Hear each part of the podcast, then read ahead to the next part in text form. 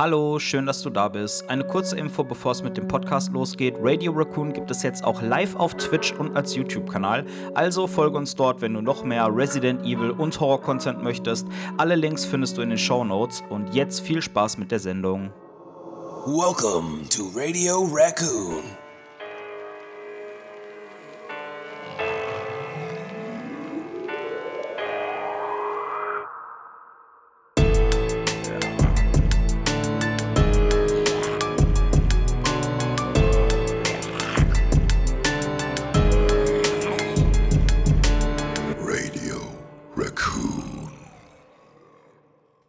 Moin liebe Kunis und herzlich willkommen zu einer weiteren Folge Radio Raccoon, der Resident Evil Podcast. Heute geht es mal wieder nicht um Resident Evil, aber dafür um ein anderes Survival-Horror-Game, äh, zu dem heute in einer Woche eine Fortsetzung rauskommt. Und zwar lautet dieses Game Alan Wake. Yes. Und dafür habe ich mir drei sehr kompetente Gäste eingeladen, die ihres Zeichens alle Alan Wake Experten sind. Wir haben einmal hier oben den lieben Fiorell. Hallo Fiorell, wie geht's dir? Moin. Moin. Mir geht's gut, super. Super, super. super. Da oben ist der liebe Tobi. Hallo Tobi. Schönen guten Tag. Guten Tag. Und das da ist der liebe Paul. Den kennt ihr bestimmt auch noch, wenn ihr seit längerer Zeit an unserem Podcast dran seid. Hallo Paul. Hallo. Hallo. Äh, ja, erzählt doch mal. Fiorell, stell dich doch mal kurz vor für unsere Gäste. Äh, ich bin der Fiorell, ich mache so ein bisschen YouTube- und Twitch-Krams, ähm, überwiegend über Survival Horror. Ähm, bin jetzt schon eine ganze Weile bei den Kunis mit unterwegs. Ähm, haben auch schon zusammen was aufgenommen, zusammen gezockt und so weiter. Ja. Ja. Das war's. Kurz und knackig. Tobi? ähm, ja, ich bin auch auf YouTube unterwegs. Ich bin der Tobi. Ich habe einen YouTube-Kanal namens Anon Kaijuverse, wo es um das Thema Jurassic Park, Jurassic World und eben Kaiju geht. Hm. Werde eigentlich regelmäßig hier bei euch eingeladen und habe euch noch kein einziges Mal bei mir eingeladen, fällt mir gerade auf. ne? Ja, guck mal, ey. Was ein Arsch, ja. Ja. Okay. Und äh, Paul, erzähl doch mal was zu dir. Wer bist du? Wo kommst du her? Was treibst du so? Genau. ja, äh, ich bin der Paul. Ich mache nichts auf YouTube oder so, aber ich bin einfach ein großer Fan, was äh, Videospiele angeht. Und äh, wir haben uns mal auf einer Messe kennengelernt. Ähm, ich bin auch Sprecher und Schauspieler und äh, so kamen wir dann quasi ins Gespräch. Und ja, bin einfach ein großer Fan, was Resident Evil, was Horrorspiele angeht. Und bin deswegen sehr froh, dass ich äh, ja öfter schon mal hier mit, mitreden durfte. Und Paul, der Einzige, der nichts mit YouTube oder so am Hut hat, ist professionell genug, sich einen Soundschirm vors Mikrofon zu klemmen, damit er eine saubere Audioqualität hat. Leute, Ja, das aber ist doch das- mal, das ist doch mal das stimmt. bezeichnend. Aber das liegt doch einfach daran, dass ich sonst keine andere Möglichkeit habe, hier einen schönen, entspannten äh, Sound zu haben, weil hier auch direkt nebenan, also die Straße quasi ist und dann dadurch hilft es natürlich. Aber äh, sehr löblich von dir, dass du dich so gut vorbereitet hast. So. Boah, Leute, mir ist noch ein bisschen warm. Ich bin gerade aus der Dusche direkt hier in meinen Gaming-Stuhl gejumpt. Ich merke immer, dass meine Brillengläser von innen beschlagen, weil ich noch so am Dampfen bin. genau. So, heute geht's um äh, Alan Wake. Erzählt doch mal, äh, wie seid ihr denn zum ersten Mal mit Alan Wake in Kontakt gekommen und wie lange ist das ungefähr her? Also wenn. Wer soll denn- Wer soll anfangen? Genau. Ja, fang du ruhig an, Paul. Okay, ähm, das fand ich ist eigentlich ganz witzig, denn ich war früher oder ich habe sehr, sehr gerne äh, die Computerbildspiele gelesen und äh, da gab es ja früher äh, öfters noch Spiele drin. Und davon habe ich zu Hause tatsächlich noch einen riesigen Stapel liegen. Und da war auch Alan Wake bei. Und das fand ich, das sah schon interessant aus, aber wie das so oft ist, bleiben die Spiele dann einfach liegen. Und dann vor drei, vier Jahren habe ich, ich weiß gar nicht mehr, was genau mich dazu geritten hat, aber dann hatte ich halt die Zeit und hatte gerade nichts zu zocken und dachte, oh, jetzt schaue ich mir das an. Und dann war ich so begeistert und das hat mich so gepackt, dass ich das äh, konnte nicht mehr aufhören. So, das war meine erste Begegnung mit Alan Wake. Alan Wake war in der Computerbildspiele. Alter ja, Schwede. Also das, ja, aber das muss ja also eine ältere Ausgabe gewesen sein. Ne? Ja. Also das kam ja schon 2012 und dann war das eine Ausgabe vielleicht von 2017, 2018 und Ja. äh, das ist ja öfters mal, dass die dann da drin gewesen sind. War auf jeden Fall sehr cool. Also muss ich, und es hat immer noch funktioniert, weil da muss man ja so einen Code und sowas einlösen Ja. und äh, ich war richtig so, ja, es geht. nice. Hat sich gelohnt. Äh, wie war das bei dir, Tobi? Wann hast du das Game zum ersten Mal gezockt? Das war 2010, als das Spiel auch relativ frisch rausgekommen ist. Mhm. Ähm, damals habe ich mir eine Xbox gekauft, eine 360. eigentlich aber nur um das Crisis damals zu zocken, weil das gab's, glaube ich, entweder für einen PC, wenn du aber halt einen super starken PC hattest. Ansonsten hast du da echt schlechte Karten gehabt oder halt auf der Xbox. Und das Alan Wake-Spiel war da aber schon vorinstalliert, weil du konntest oder kannst ja bei der Xbox irgendwie Spiele drauf installieren und dann drauf belassen. Das Mhm. geht ja irgendwie. Oder ging zumindest früher noch. Deswegen habe ich mir das Ding damals auch gebraucht gekauft. Und dann habe ich Alan Wake darauf durchgezockt und war so begeistert von dem Game, dass ich mir sogar dann nochmal die Packung, diese Special Edition geholt habe für den PC, Mhm. wo noch diese, diese Grußkarten drin waren und dieser ganze andere Kram. Ähm, ja, und dann bin ich damit wirklich in Berührung gekommen. Wa- Und habe nie gedacht, dass irgendwann noch ein zweiter Teil rauskommen wird. Nie. Was waren das für Grußkarten? Waren das so Grußkarten aus Bright Falls oder was? Echt? Ey, tatsächlich, Nein. ja. Ich habe die auch mal verschickt. Ja. Und das ist halt voll, also ich dachte halt, das fällt ja irgendwie auf, weil das ja so wirklich, das ist ja einfach ein Screenshot vom Spiel. Ja. Und da habe ich das irgendwie mal verschickt gehabt. Ach, meine Tante, glaube ich, war es sogar. Und da kam dann irgendwann so eine Nachricht so, ja, ach, was bist du gerade in Kanada? Und ich sag so, nee, das ist. Nordamerika. ja. Ah, geil. Ah, okay. Äh, wie war das bei dir, Furel? Ähm, bei mir war das reiner Zufall, absolut Zufall. Nur, ähm, ich hatte damals vor zwei, drei Jahren war das, ich weiß nicht mehr ganz genau, äh, wollte ich irgendwas streamen und das, irgendwas hat da nicht funktioniert. Und dann haben wir so ein bisschen den Game Pass durchgeguckt und da war Alan Wake halt mit drin. Und ich meinte, ja, mach das doch mal und so weiter. Und dann, so, ja gut, habe ich das installiert, habe angefangen und ja, habe mich direkt bekommen so. Mhm. Äh, war das, Das dann die war- Remastered Edition nee, oder die normale? Ich glaube, das, ich glaube, es war noch die normale. Die Remaster kam, glaube ich, ein bisschen später. ja. Die, die ist doch gar jetzt nicht so alt, ne? Nee, nee, die ist noch Mhm. nicht alt. Die Letztes habe ich jetzt Jahr im, im so? Nachgang jetzt auch noch mal gespielt, die Remaster. 18, glaube ich. Ja. Ja. Krass. Ja, äh, das ist eigentlich ganz interessant, weil Alan Wake war ja lange, lange Zeit äh, Xbox-exklusiv. Dann kam es ja irgendwann noch mal für den PC und jetzt mit der Remastered Edition dann auch auf Sony-Konsolen und Nintendo-Konsolen, ne? Mhm, Ja. genau. Mm, glaubt ihr, die haben das gemacht, um irgendwie noch mal so ein bisschen was in die Kassen zu spülen für Alan Wake 2? Es Mhm. gibt böse Stimmen, die behaupten, Alan Wake 2 existiert nur noch dafür, dass irgendwie Control weiter ausgebaut wird. Hm. Ah, Was auch der Grund sei, warum das dann wirklich nur digital erhältlich war, nix von wegen Kosten einsparen und so ein Kram. Mhm. Das, äh, ob es stimmt, keine Ahnung. Aber Alan Wake 2 soll danach eventuell möglicherweise vorbei sein und danach wird sich auf Control fokussiert. Mhm. Und da Control ja auch auf allen anderen Konsolen erhältlich ist und alles irgendwie zusammengehört, hat man sich eben auch gesagt, okay, wir packen auch Alan Wake auf die Sony-Konsole und Mhm. auf Nintendo und so ein Kram. Ha. Ähm, also, ja, ich habe auch gehört, dass äh, Alan Wake 2 quasi so der Wegbereiter sein soll für dieses Remedy-Verse. Dass Mhm. äh, quasi alle Spiele von Remedy so zusammengemixt werden oder beziehungsweise ein gemeinsames Universum teilen. Aber ich glaube jetzt nicht, dass es Alan Wake 2 nur gibt, damit auch Control 2 rauskommen kann.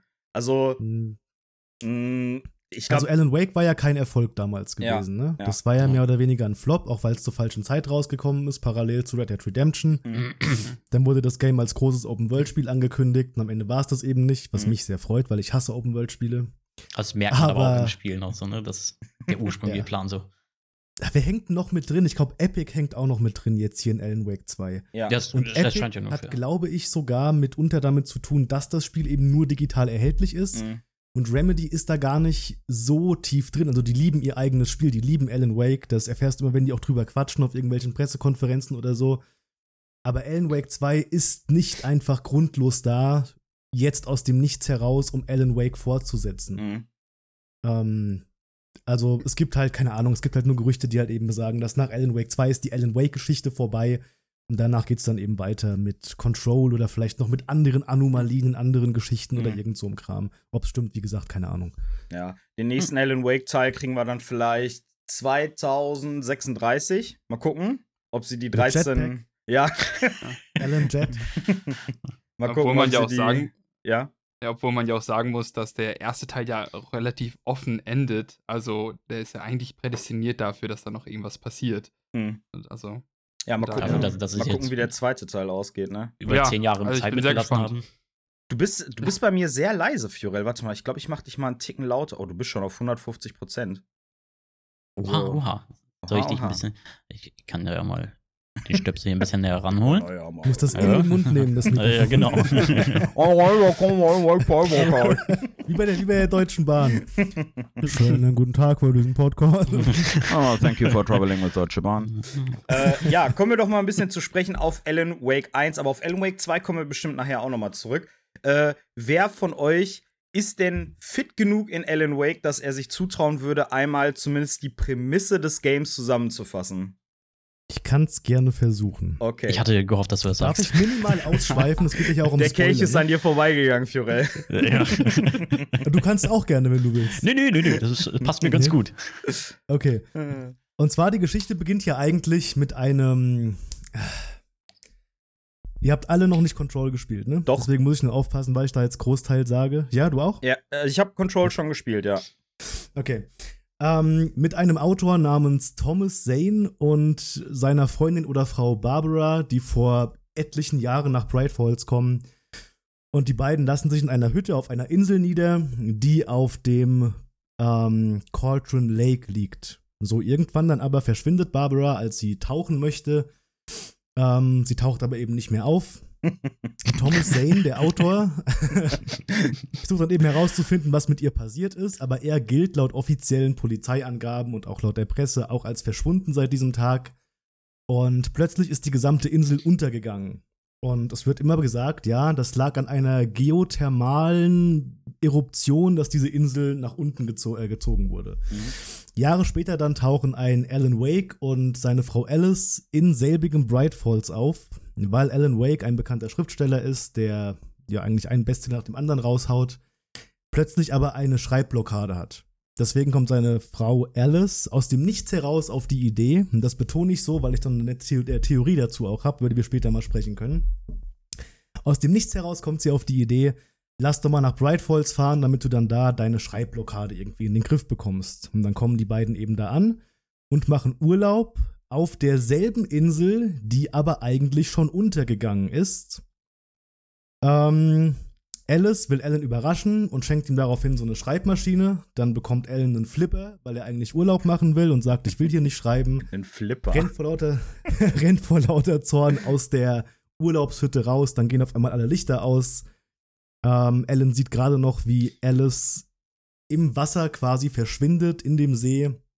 Dann bekommen wir einen Cut und einen Zeitsprung von, ich glaube, es waren sogar mehrere Wochen gewesen, kann das sein? Äh, Eine eine Woche. Eine? Woche. Ja. Eine Ja. Woche und Alan wacht plötzlich in einem Auto wieder auf. Und du als Spieler denkst dir, ich hoffe so, dass ich nicht zu blöd bin, um am Ende zu verstehen, was hier passiert.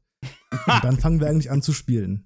Also ich was- das Gefühl nicht gehabt? Ich habe mir wirklich gedacht, bitte verstehst du das am Ende. Ja, ja. Äh, was ich gar nicht verstanden habe, war, ähm, wie hier von, von Ellen die Frau das machen konnte. Wie sie sagte, oh, hier sitzt er in Unterwäsche auf ihrem Bett. Ellen, ich habe eine Überraschung für dich. Dann geht er hoch, freut sich und sagt sie, nee, nee, ich nicht. Geh mal rüber ins Arbeitszimmer. Ich habe dir da was zum Arbeiten hingestellt, die Schreibmaschine. Da wäre ich auch ausgeflippt. ich, ich will Urlaub machen, ne? Ja, war, war nicht so clever, war nicht so clever. Hätte man sich besser überlegen können. Ja, aber ähm, ja, noch vielleicht dazu zu sagen, ne, also das mit Thomas Zane und sowas, das findet man ja erst später raus. Am Mhm. Anfang ist es ja wirklich nur, dass man da aufwacht und sich denkt, what the fuck? Das Mhm. war mein erster Gedanke. Was zur Hölle geht hier ab? Ja, so ja. bin ich, habe ich angefangen. Ja. Ja, das ist auf jeden Fall die äh, Prämisse, wie das Game startet. Man könnte vielleicht vorher noch sagen, dass äh, die, bevor die zu dieser Hütte fahren, müssen die den Schlüssel für die Hütte abholen, wollen sich da mit einem Stucky treffen, gehen dann da in ein, ich glaube, das Café heißt sogar Oh Dear, ne? So wie die Kaffeesorte, oder? Ist das nicht das Oh, das Oh Dear sein. Diner? Ich Ja, glaub, das ja, doch, ist- doch, ja, ja, irgendwie genau, so. Ja, ist ja alles mit Rehen oder mit Hirschen. Ich weiß gar Ja. nicht, wie hier ist. Das, Das, heilige Hirschfest. Hirschfest, ey, geil. Ja. Und äh, auf jeden Fall, die gehen dann äh, da in dieses, beziehungsweise Ellen geht alleine in das Café, die Alice wartet im Auto.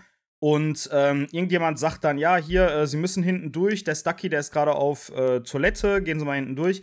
Dann geht Ellen halt in diesen Gang, der ist aber komplett dunkel. Die Frau, die an der Ecke steht und sagt, gehen Sie nicht in das Dunkel, ne? Ist das die Cynthia Weaver? Ja. Ja, Ja. ne? Ja. Genau. Ja. Und äh, Die Crazy Light Lady. die Ja. Crazy Light Lady. Auf die kommen wir nachher auch nochmal zu sprechen, die ist auch sehr wichtig. Und äh, ja, Ellen geht natürlich trotzdem ins Dunkel und trifft da eine merkwürdige Frau, die dann sagt, ähm, also erstmal ist sie gekleidet, wie als wäre die auf einer Trauerfeier gewesen. Die hat auch so einen Trauerschleier vorm Gesicht und das Ganze schwarz gekleidet. Und die sagt dann, ja, Stucky hat es leider nicht geschafft, hier sind die Schlüssel, viel Spaß äh, in der Hütte. Dann, Aber sie sagt das ja wirklich, und das finde ich immer wieder so geil. die versucht ja nicht mal zu verheimlichen, dass sie das pure Böse ist. Also Ja. die taucht ja einfach auf und dann gibt sie der, ähm, Alan Wake gibt sie dann diesen den Schlüssel mit zwei Fingern und sagt dann auch noch sowas wie, ähm, ich will nach ihrer Frau gucken. Unbedingt! und du denkst dir und Alan Wake einfach so, ja, Okay. alles klar. Und ich denke mir so, Alter, ist das nicht ein bisschen seltsam? Kommt dir das gerade nicht ein bisschen komisch vor? Nee, Alan denkt sich, alles klar, auf dem Land halt, ne? Die Leute hier ticken anders. Was für ein Land, Ja. Alter. Ja. Unbedingt! Stimmt. Äh, Ja. Habt ihr das Game eigentlich auf Englisch oder auf Deutsch gezockt? Auf In Deutsch. meiner, Ve- in meiner Version gab es tatsächlich nur auf Englisch. So, Okay. Also, Hm. war Ich- aber ganz cool, muss ich sagen. Äh, ich hab's ja jetzt quasi zweimal parallel gezockt, im Stream einmal auf Deutsch, dass man den Dialogen vielleicht besser folgen kann, wenn man die so nebenbei ein bisschen hört. Und dann habe ich es nochmal auf äh, Englisch gespielt auf der Switch. Und ich muss echt sagen, also die deutsche Sprachausgabe ist gut, aber die englische ist nochmal einen Ticken geiler.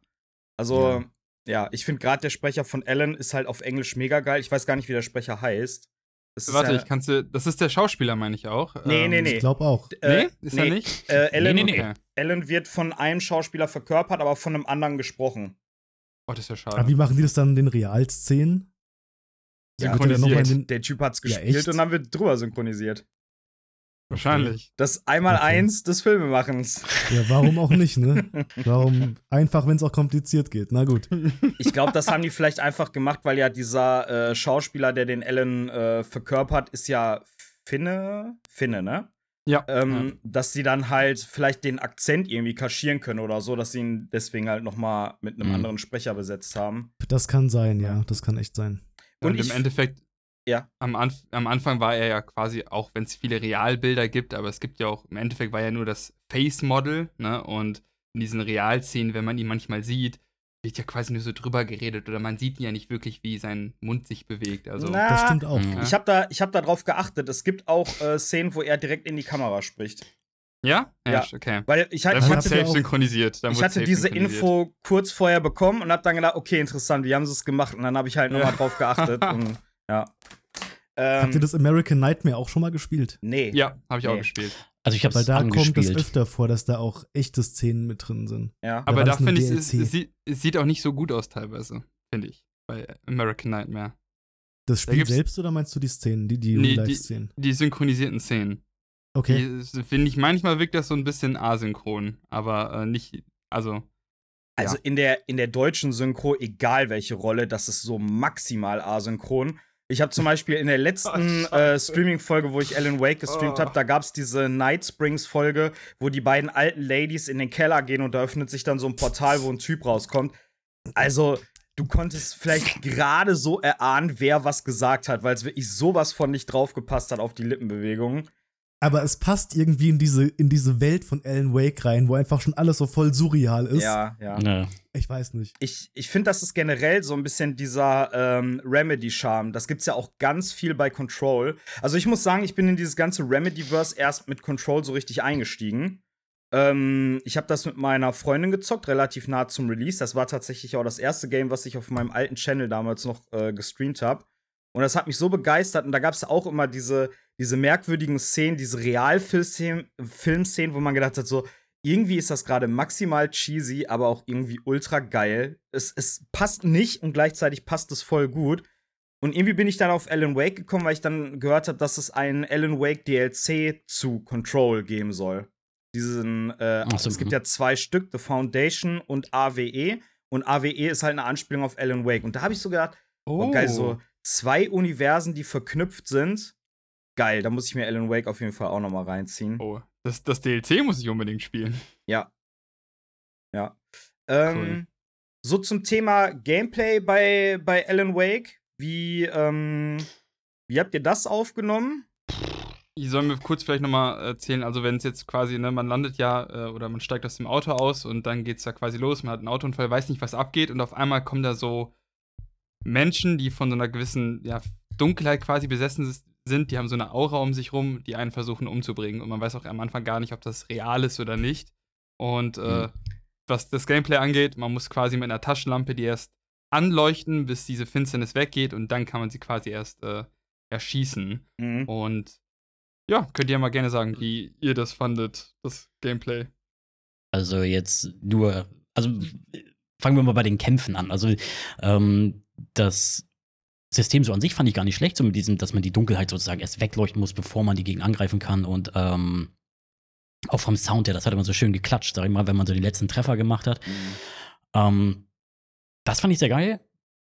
Ich hatte aber echt Probleme mit dem ganzen Ausweichsystem. Mhm. Das ist, ich habe manchmal das Gefühl gehabt, dass entweder reagiert Ellen nicht oder ich mache irgendwie was verkehrt. Manchmal habe ich da tausendmal raufgehämmert auf die Taste und kam nichts und manchmal klappt es halt sofort. Ähm, und es spielt sich, finde ich, irgendwann doch schon sehr repetitiv so halt, ne? weil du hast nicht so viel Auswahl an Waffen und so weiter. Ähm, und ja, so viel Gegner hast du auch nicht. Also, ja, so die Ballereien an sich machen Spaß, aber es wiederholt sich, finde ich, doch schon relativ schnell. Ja, Ja, ja. Paul, du? äh, Pauli, aber würde ich, first? dem, dem würd ich aber auch äh, so zustimmen. Also ich fand es erst richtig cool, weil, also das war für mich erstmal so eine neue, coole Mechanik, wo ich dachte, ach interessant, ich muss die erst anleuchten und das ist ja auch manchmal sehr fies gemacht, weil dann kommen, es kommen ja auch teilweise Massen an Gegnern Mhm. und du kannst die alle gar nicht gleichzeitig anleuchten und drauf schießen. Und dann hat man ja auch nur eine begrenzte Anzahl. an- Okay, man hat genug Batterien, aber man muss sie immer wieder wechseln und die Batterie muss sich aufladen und das, das steigert den Stressfaktor, sage ich Mhm. mal. Und das fand ich sehr cool. Ähm, aber gerade was das Ausweichen angeht, man bekommt da ja auch immer so eine Animation. Und ich finde, die sind irgendwie auch so ein bisschen ja, einfach veraltet. Also, das ist so eine Mhm. Sache, wo ich sage, das hätte ich nicht gebraucht in dem Spiel, weil dann kommt immer so eine coole animatische Cutscene, wie er in Slow-Mo ausweicht. Und ich denke mir, ja, äh, nee, sorry. Das Ey, hätte aber- ich echt nicht gebraucht. Ey, ohne Scheiß, das war genau das, was ich in den Kämpfen geliebt habe, ne? Echt? Dieses- echt? Ja, wenn du wenn du es dann geschafft hast, im richtigen Moment auszuweichen, dieser Slow-Mo Turnaround, ich habe das so abgefeiert.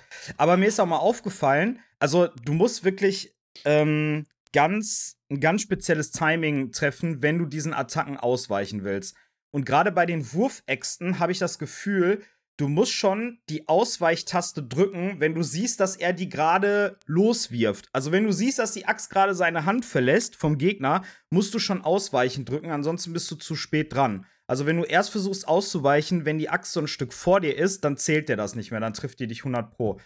Also da, ich weiß nicht, man hätte es ja ganz einfach machen können, killt ein bisschen so die Immersion, aber wenn dann zum Beispiel so ein, so ein Prompt angezeigt wird, dass du jetzt drücken musst, damit du noch rechtzeitig ausweichen kannst, weil es war wirklich nach einer Zeit war es echt frustrierend. Du hast immer versucht auszuweichen, wurdest trotzdem getroffen, egal ob durch einen Schlag oder durch eine fliegende Axt oder was weiß ich. Ähm, ich finde an sich so das Gunplay schon geil, gerade auch mit diesem, dass man die, die Dunkelheit verdrängen muss. Und ich finde den Stressfaktor dabei auch cool, dass du halt siehst, okay, es kommen immer mehr auf dich zu. Fuck, habe ich noch genug Kapazität von den Batterien, um die jetzt hier alle genug anzuleuchten, dass ich die auch wirklich treffen kann. Was ich am Anfang gar nicht gecheckt habe, ist, dass du den gar keinen Schaden machst, wenn du Also, quasi die Dunkelheit nicht komplett verbannt hast. Ich habe einfach alles an Munition zwischendurch immer draufgehauen. Und dann Warum halten die so viel aus? Ah! ja, und irgendwann hat dann jemand im Stream mal gesagt, so, ey, schieß doch erst, wenn diese Dunkelheit weg ist. So, ansonsten verballerst du halt voll viel Muni. Und dann ist mir im wahrsten Sinne des Wortes ein Licht aufgegangen. Ähm, ich würde aber auch tatsächlich jedem, der das Game jetzt noch mal neu spielt, empfehlen, vielleicht erstmal auf leicht zu starten. Weil, Hast du auf schwer gespielt? Nee, also beim, bei meinem allerersten Mal, wo ich es auch damals vor, weiß nicht, zwei Jahren oder so im Stream gespielt habe, habe ich es auf normal gespielt und war dann Richtig irgendwann so. gefrustet, dass ich gesagt habe, nee, leck mich am Arsch, ich habe keinen Bock mehr. Jetzt habe ich es noch mal auf leicht gespielt und es war eine wesentlich angenehmere Erfahrung. Ach, interessant. Also ich habe es jetzt letztens auf schwer durchgespielt und ich muss Ja. sagen, also ich mag Herausforderungen, fand das aber Ja. sehr geil, weil was ich zum Beispiel Ah, Ja, es ist ja teilweise schon, geht es ja mehr in Richtung Shooter, ne? weil du, es kommen wirklich sehr, sehr viele Gegnermassen und Mhm. es gibt ja teilweise auch Kisten, wo du einfach genug Munition bekommst. Mhm. Und das fand ich immer ein bisschen sch- schade, weil ich mir da gerne mehr den Survival-Aspekt noch ein bisschen im Vordergrund gewünscht hätte. Mhm. Äh, Nach dem Motto, okay, wie komme ich mit meiner Munition zurecht? Äh, wo finde ich was? Das, das Looten, also das Suchen wird auch anders gut schon belohnt, keine Frage. Aber dass ich mich dann mehr darüber freue, ja, Mhm. ich habe noch eine Schrotpa Schrotpatrone gefunden, hier ist noch ein bisschen Munition. Das hätte ich schön gefunden, wenn das noch, äh, ja, wenn man damit ein bisschen sparsamer gewesen wäre. Und auf schwer gab es tatsächlich ein paar Passagen, wo ich dann gemerkt habe, oh shit, ich habe keine Munition mehr. Und äh, das fand ich dann persönlich ganz, ganz cool. Also, Aber äh, ja. wenn du auf sowas stehst, kannst du dich schon mal auf den zweiten Teil freuen, weil der erste Alan Wake-Teil ist als äh, Action-Game mit Horrorpassagen kategorisiert und der zweite Teil als Survival-Horror. Ich weiß ja nicht, ob du dir Ja. schon mal ein bisschen Gameplay oder so reingezogen hast. Die haben auch gesagt, die werden die äh, Kämpfe grundlegend ändern. Es gibt viel weniger Gegner, die dann aber auch stärker sind. Die Kämpfe sind, ähm, äh, wie sagt man, ja, halt sehr viel nervenaufreibender, weil die auch länger dauern. Ich habe mir letztens, glaube ich, von IGN oder so ein Gameplay reingezogen. Da hat der gesagt, der hat in einer halben Stunde zocken, äh, das war eine Passage mit dieser Saga Anderson, äh, hat der, glaube ich, zwei oder drei Gegner getroffen. Bei Alan Wake hättest du da schon gegen 150 Gegner gekämpft in der Zeit. ähm, nicht, nicht übertrieben, es ist wirklich wahr. ja, aber äh, diese Kämpfe sollen wohl wesentlich äh, nervenaufreibender sein, intensiver sein als halt im ersten Teil. Finde ich aber super. Also da, genau darauf äh, freue ich mich und äh, äh, da bin ich sehr gespannt. Ich habe mir nichts angeschaut, aber äh, ich möchte mich da auch einfach überraschen lassen, wenn ich es dann spiele, weil ich werde sowieso spielen. Ja. Ähm, weil, ja, wie nämlich du auch gerade schon vorhin gesagt hast, dass äh, dadurch, dass es halt teilweise auch immer so viele Gegner kommen, nutzt sich das dann auch so ein bisschen ab. Und tatsächlich, also es gibt auch viele Passagen, wo ich dann irgendwann gesagt habe, fuck it, ich renne einfach durch. Und Ey, das ist auch möglich. ne? Ohne Also, Scheiß, bei mir genau dasselbe. Gerade gegen Ende hin. Du hast ja, man hat ja immer so ein Gefühl dafür, okay, es geht jetzt gerade Richtung äh, Ende zu. Das wird jetzt hier das große Finale. Und vor der Passage, ich sag mal, jetzt ohne zu viel vorwegzunehmen, wo man an der Klippe ankommt, das ist ja quasi kurz vor Ende, ey, da kam dann nur noch diese, äh, ich nenne die mal Shadowrunner, also die, die immer so flitzen und unsichtbar werden. Ey, von denen wurden ja einfach 50 Stück in die Fresse geworfen. Dann kamen auf einmal drei Kettensägenmänner und irgendwie diese komischen Sheriffs, mit denen ich glaube, eine Axt haben die in der Hand. Und irgendwann habe ich gedacht, ey, fuck you, ich latsch jetzt einfach durch. Ja. Ja. Tobi, Aber ich muss- äh, was sagst du zu den Kämpfen? Zuerst. Nee, ich, ich wollte äh, Dings hier. Von Tobi. Was? Was sagst du dazu? Zu den Kämpfen? Sind wir noch beim Gameplay? ja. ja, ja. Ja, ja, also ich fand das Gameplay von Anfang bis Ende eigentlich geil. Ich habe damit jetzt nicht so Schwierigkeiten gehabt wie ihr, dass das irgendwie zu eintönig wurde. Ähm, ich mochte auch genau wie du, Pat, diese Zeitlupen extrem gerne und finde es sehr traurig, dass die eben nicht mehr im zweiten Teil dabei sein werden. Mhm. ähm, ich warte auf einen Mod. nee, aber es ist schon. ähm, ich weiß auf jeden Fall, also mich hat da eher das, das, nicht das Kampfsystem, sondern mehr die Gegner gestört. Die zwar alle, also es gab verschiedene Gegner, die aber eigentlich keinen Unterschied hatten, außer dass sie halt irgendwie mal mehr ausgehalten haben. Mhm. Das Ja. fand ich dann eher so ein bisschen öde, deswegen freue ich mich da auch drauf, dass auf jeden Fall in Teil 2 andere Gegner vorkommen. Aber was haltet ihr von der brillanten Idee, die Renntaste und die Ausweichtaste auf dieselbe Taste zu legen? Du hast es schon ganz gut beschrieben gerade. Brillant. Ah, Ja, geht Es so. ist schon herrlich, ey. Manchmal renne ich einfach los, aber geht die Zeitlupe an, ich check überhaupt nicht wieso. Und dann merke ich erst, ach, da wirft gerade einer irgendwas Mhm. nach mir. ja. Stimmt, das war wirklich richtig cool und dadurch war es auch nicht so ähm, irgendwie überkompliziert oder irgendwas. Also es war sehr intuitiv, das stimme ich vollkommen zu. Also, cool. Ich, Aber ich fand es ehrlich gesagt voll schwachsinnig, weil auch wenn da mal kein Gegner war und ich wollte einfach nur jetzt mal schnell von A nach B, hat Alan Wake erstmal den hier gemacht und hat sich so weggeduckt und ist dann losgerannt. Und ich habe mir gedacht, Alter, was? Äh, Hä, so renne ich aber auch los. Ja? Ja, Erst- in erst mal einen kleinen Anfang. genauso. Aber ich, ich finde es ähm, tatsächlich auch so ein bisschen bezeichnend, dass wir, wenn wir vom Gameplay reden, eigentlich nur von den Kämpfen reden. Weil, wenn man ehrlich ist, so viel mehr macht man in Alan Wake nicht. Man läuft halt irgendwie die ganze Zeit von A nach B, Mhm. drückt hin und wieder mal irgendeine Taste, um irgendeinen Schalter umzulegen. Oder einen Generator anzuschmeißen. Äh, genau. Und dann Ja. wird geballert. Alter, ja, so äh, die Rätsel habe ich mir auch manchmal gedacht, die hätte man auch einfach weglassen können. Das waren so Rätsel wie finde halt einen Schalter, der ist Ja. jetzt aber woanders, dann geht Ellen hin, das Licht geht aus, ah, wir müssen zu einem anderen Schalter. Ja, das. Und das kam so ein paar Mal vor und da gab es einen Moment in dieser Mine, wo ihr so Brücken anordnen müsst. Ja. mhm. Wisst ihr, wo das Ah, Da habe ich ja. mir gedacht, warum muss ich das jetzt Brücke, selber die- machen? die immer hoch Ja, genau, und runter fährt, ne? Ja, genau. Und Ja. der einzige Kniff daran ist gewesen, dass du einmal eine Treppe weiter hochlaufen musst, um dann eine Leiter runterzustoßen. Und ich Mhm. dachte mir, ey, dann mach doch einfach gleich so Ja. überall die Brücken hin. Das ist jetzt nicht unbedingt hier, dass ich mich da großartig anstrengen müsste. Ja. Das ist aber ein paar Mal aufgetaucht. So diese Rätsel, da habe ich mir auch gedacht, boah, nee, ey, das war jetzt ein bisschen lächerlich. Ich, ja, ähm, vor allem, wenn die Kamera automatisch so dahin fährt, so, da musst du jetzt hingehen. ah ja, okay, danke. Drücke hier R3. Und dann geht die Kamera so direkt an diesen Punkt. Ja. Äh, ich hätte mir auch ehrlich gesagt für den ersten Teil äh, gewünscht, dass da vielleicht ein bisschen mehr so, ich weiß jetzt nicht, wie ich das beschreiben soll. Ich sag mal so Rollenspielaspekte mit drin wären, dass man halt wirklich vielleicht auch mal am Tage durch diese kleine Stadt laufen kann und sich mit anderen unterhalten kann oder irgendwie Gegenstände finden muss oder so. Aber es ist ja wirklich, auch wenn du teilweise diese, diese Sandbox-artigen Areale hast, wo du dann auch mit dem, mit dem Auto durchfährst und mal hier irgendwie eine Hütte durchsuchen kannst, um irgendwie extra Muni zu finden oder so. Es ist aber wirklich im Grunde genommen alles relativ schlauchig und Mhm. du bewegst dich von Gunfight zu Gunfight. So. Und ich habe halt gedacht, Ja. okay, vielleicht, das machen sie ja jetzt tatsächlich im zweiten Teil, ne? Also da ist ja wirklich Gunplay komplett, also was heißt komplett zurückgeschraubt, aber wesentlich reduzierter. Und du hast dann ja zum Beispiel, du musst auch Detektivarbeit lö also machen, du musst äh, Hinweise suchen, dann musst du halt Hinweise verknüpfen, dass du erst weißt, wie es weitergeht und so. Ähm, also die haben da viel, wie soll ich das sagen?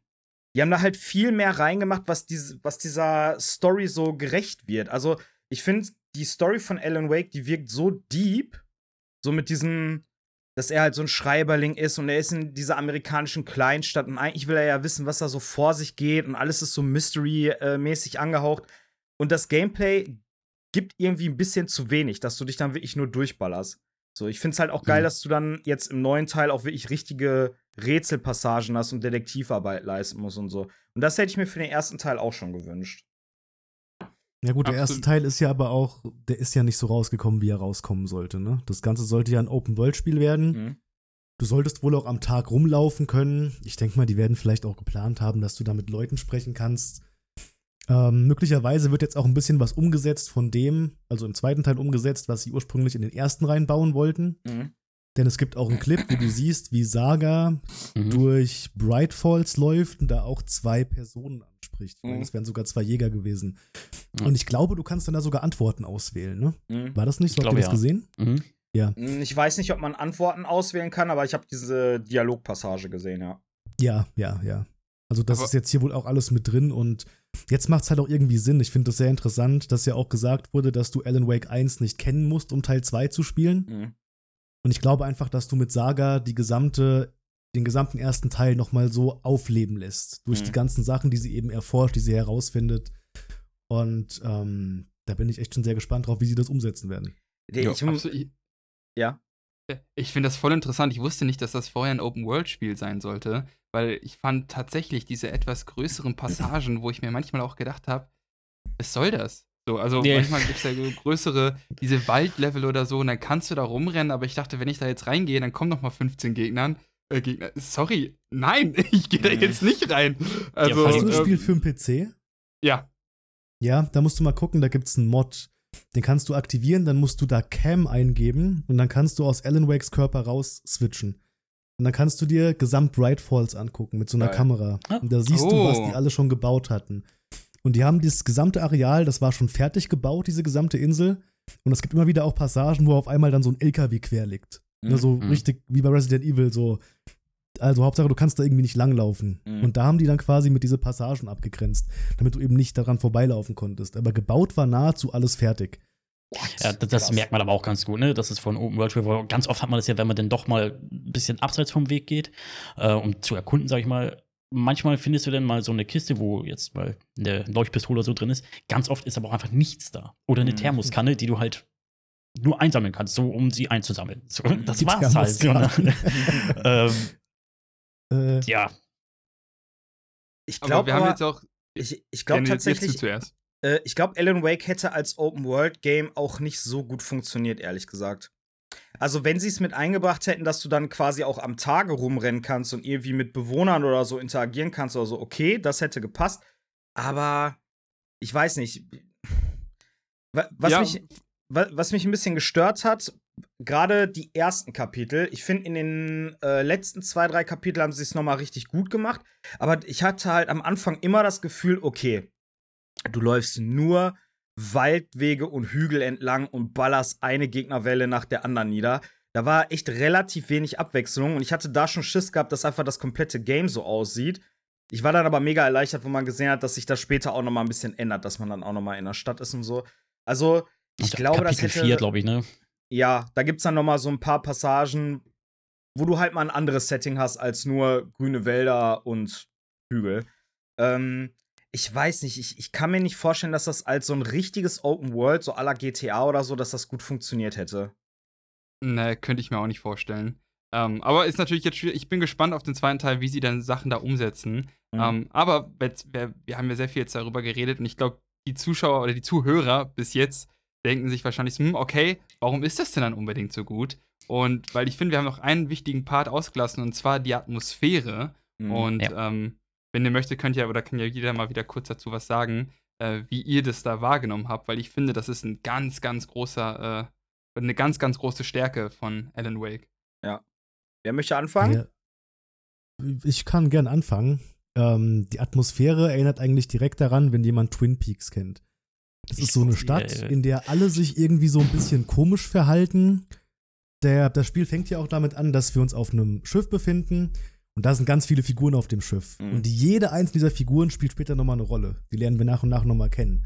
Das heißt, der gesamte Aufbau von dem Spiel ist eben auch schon so, ähm, dass du Figuren immer wieder triffst. Und die Figuren, die haben immer so, keine Ahnung, so ein, ich will mal sagen, überzeichnetes Verhalten. Wie jetzt hier der Sheriff Nightingale zum Beispiel, der aus irgendeinem Grund einfach, den man vielleicht noch rauskriegt irgendwann oder auch nicht, Alan Wake an den Kragen will. Ähm, du hast diese Lady of the Light, die andauernd mehr in Rätseln spricht oder irgendwie von der Dunkelheit redet. Du hast die, die, die Dunkelheit selber. Ähm, und ich finde, die Atmosphäre hier ist einfach permanent so, dass du auch wirklich, ob es gewollt ist oder nicht, keine Ahnung, dass du wirklich immer denkst, ist das jetzt real oder nicht? Mhm. Und du kommst irgendwann Ja. in den Moment, wo Alan Wake in der Psychiatrie ist und ich weiß nicht, wie es euch dabei ging, aber ich habe ganz kurz wirklich geglaubt, ja, Alan Wake ist wirklich verrückt. Mhm. Das Ja, würde ja. so krass reinpassen, weil die alle so skurrile Figuren hier sind.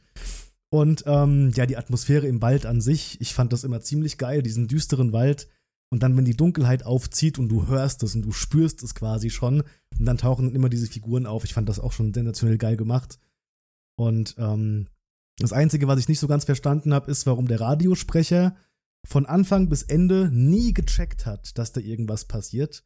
Also du hast immer so gemerkt, jede Figur spricht irgendwann mal an, hier ist irgendwas seltsam, außer der Radiosprecher. Mhm. Der ist dann so, ja, das Wetter heute ist wieder sehr seltsam, es fliegen Raben über den Turm. Ich denke so, Alter, die, die brennen, aber fällt dir das nicht auf, ne? Die fliegen da rum, es regnet gestern und heute auch noch und bla bla.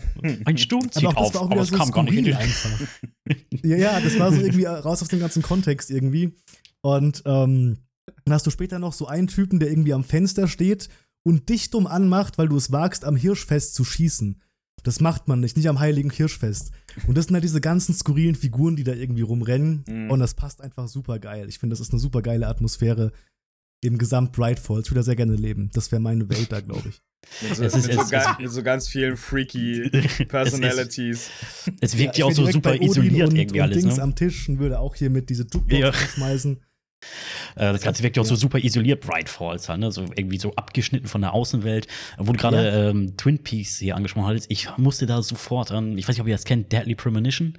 An das Mhm. Spiel muss ich sofort denken, ähm, weil es auch super, super hart inspiriert ist von Twin Peaks. Und es ist auch so eine nordamerikanische Stadt oder so, so eine Kleinstadt halt, wo du ein FBI-Agent bist und alle sind da irgendwie super skurril und du versuchst so hinter die Morde zu steigen und sowas alles mich ganz, ganz doll dran erinnert. Ähm, ansonsten von der Atmosphäre finde ich es auch fantastisch. Ähm, Gerade so nachts in den dichten Wäldern und so weiter ist erstmal cool, ne? bis man irgendwann merkt, okay, hier darf was anderes Hm. kommen. naja, aber hat mir auch sehr, sehr gut gefallen, die Atmosphäre. Was ich da so ein bisschen vermisst habe, ist so ähm, Soundtrack, irgendwie sowas. Ne? Weil ich habe jetzt, wenn ich an Alan Wake denke, ich habe nichts im Kopf, wo ich sagen würde, ah ja, der Song, das gehört zu Alan Wake irgendwie. Children of Lady the Elder Gods. Light. Ja, ja, gut, aber jetzt also, Schon ein bisschen was. aber ihr wisst ja, was ich meine halt, ne? Ja. Ja, Ja. Der- so, so ja. ein Team oder sowas, ne? Ja, Das stimmt genau. schon, ja. Wobei, äh, immer wenn ich jetzt bei äh, Insta irgendwas zu äh, Alan Wake gemacht habe, habe ich mir den, ähm, habe ich bei Musik Alan Wake rausgesucht. Und die Melodie von dem Game, die kennt man schon. Also wenn man, wenn man so hört. Das ist auch eigentlich ein ganz cooles Team, aber Ja, doch, so, so Soundtrack-mäßig hätte da gerne noch ein bisschen mehr dabei sein dürfen. Summ es mal ganz kurz, das Theme. Ich hab's nicht im Kopf. Ach, siehst Also, du, da haben wir das, es nämlich. Das vom Anfang quasi, wo Bright Falls gerade, wo die Kamera so in Bright Falls reingeht. Diese, Ja. Ich habe das nämlich auch überhaupt nicht Ich im hab das Kopf. gerade überhaupt nicht mehr im Kopf, ey. Aber ich weiß auf jeden Fall, was du meinst. Ähm, Hm. es, es ist nicht so ikonisch, dass es direkt im Ohr bleibt, ne? Also, wenn ich Ja, euch die- jetzt fünf Themes zeigen würde, dann würdet ihr es wahrscheinlich raushören, würdet sagen, ah, das ist das von Alan Wake. Aber es ist jetzt Hm. auch nicht so, dass man sagt, so, ja, doch, äh, bleib, geht ins Ohr, bleibt im Kopf. Das Mhm. leider nicht. Ähm, ja, zur Atmosphäre. Ich finde auch, die Atmosphäre in Alan Wake ist wirklich äh, der größte Pluspunkt des Games, weil das Spiel trägt sich nicht alleine durch das Gameplay. Eigentlich, was mich so durch das Spiel getragen hat, war immer dieses, dass ich wissen wollte, okay, wie geht's weiter? Wie wird das Ganze aufgelöst? Was für eine Bedeutung hat das und das? Welche Rolle spielt die und die Figur? So, ähm, ich hätte mir zum Beispiel Alan Wake auch super gut als eine Serie vorstellen können. So, das Mhm. gerade, ich bin sowieso voll der Fan von Setting, amerikanische Kleinstadt, Mystery, so Nebel. leichte Horrorpassagen, Nebel. Ich habe irgendwie einen Nebelfetisch, keine Ahnung warum. Ähm, also ja, ich finde auch, die, die Charaktere sind cool, weil die auch nicht alle so äh, komplett schwarz-weiß gezeichnet sind. Also die sind alle so, zum Beispiel bei Ellen. Ich bin mir bis jetzt nicht sicher, ob ich den Typen cool oder scheiße finde. Weil er einerseits, guck mal, was der alles macht, nur so, nur, also was heißt nur, um seine Frau zu retten, aber um seine Frau zu retten, welchen, welchen Gefahren und was für ein Horror der sich entgegenstellt. Aber dann gibt es so Passagen, die du mitkriegst aus seinem Leben, zum Beispiel irgendwelche Talkshow-Ausschnitte oder wo er mit seiner Frau zu Hause ist in diesen Flashbacks, wo man denkt, boah Junge, eigentlich bist du voll das Arschloch. So, richt, richtiger Unsympath. Ähm, ja, und das finde ich halt so interessant, ne? So dieses. Aber das, ja. dass du das jetzt schon bei dem rausliest, finde ich sehr krass, weil darauf geht man noch mal so ein bisschen ein, indirekt in American Nightmare. Ah, ja. Es gibt eine Okay. dunkle Seite von Alan Wake. Ja. Ich habe das, ich hab das so nicht gesehen, aber finde es krass, dass du das da rausgesehen hast. Das ist tatsächlich ähm, Ja, Teil aber der auch, Geschichte. wenn, wenn du dir zum Beispiel die äh, Tonbänder anhörst von, von Dr. heißt der Harmond? Dr. Harmond? Hartman, meine ich. Oder Hartman, Hartman? ja. ja. Äh, da spricht er ja auch mit Alice über Alan. Und da sagt Alice ja auch, ja, keine Ahnung, ich habe manchmal das Gefühl, ich gucke ihm zwar in die Augen und der Mann, der vor mir steht, sieht zwar aus wie Alan, aber irgendwie ist das nicht Alan. Der hat halt, der ist teilweise gewalttätig, der wird laut, der nimmt die Bude auseinander, dann ist er wieder total liebevoll und Temperamentvoll. temperamentvoll, ja, nennen wir es temperamentvoll. Ja, also Ja. ich weiß ehrlich gesagt, ich finde äh, so die, die Figur Alan Wake super cool. Ähm, aber ich weiß, so vom Charakter her weiß ich noch nicht so ganz, was ich von ihm halten soll. Ja, aber das ist total normal. Ich finde, das, das, was du gerade beschrieben hast, zeigt, wie gut das geschrieben ist. Denn Mhm. es ist halt menschlich. Kein Mhm. Mensch ist perfekt. Und jeder, ich meine, er hat ja auch, das muss man ja auch sehen, eine Buchreihe geschrieben. Auf einmal war er damit erfolgreich, verdient damit sehr viel Geld oder kommt damit gut. Das verändert jemanden. Mhm. Und äh, dass sowas mit daran bedacht oder ja, dass das mit in das Spiel einfließt, fand ich halt einfach super toll. Das hat es für mich noch interessanter gemacht. Mhm. So, das da können wir auch noch zu den, äh, gleich zu den anderen Charakteren kommen, weil ich finde, die sind auch alle sehr, sehr gut geschrieben. Mhm. Ähm, ich stimme euch zu allem, was ihr da gesagt habt, vollkommen zu. Was ich da aber auch, auch noch toll finde, sind zum Beispiel die Sachen ähm, wie die Skriptseiten. Also man kann in dem Spiel Skriptseiten finden, die äh, Alan Wake selbst geschrieben hat, er sich aber nicht dran erinnern kann. Und das sind Dinge, die so ein bisschen foreshadowen, was passieren könnte. Mhm. Manchmal auch ganz andere Sachen, aber das ist super spannend. Und allein Mhm. diese Seiten sind halt eingelesen worden vom Sprecher. Und ich Mhm. finde das so geil. Ich habe mir alle angehört und ich, äh, der hat, das ist so gut eingelesen, wo ich denke, oh, ey, ich, ich kann gar nicht aufhören, mir das anzuhören. Dasselbe mit dem Radio. Ich habe mir jedes Mal das Radio einfach dann angehört, weil es, Ja. es hat einfach so einen bestimmten Flair. Das, ich kann es gar nicht genau beschreiben, aber das passt zu dieser amerikanischen Kleinstadt. So stelle ich mir das vor und ähm, ich wurde dann so kurz quasi in diese, in diese Welt verführt, äh, Mhm. Mhm. entführt. Und, äh, ja. Und dasselbe auch äh, mit der Serie Night Springs, weil du kannst in dem Spiel Folgen der Serie Night Springs finden Mhm. und die dann auch anschauen.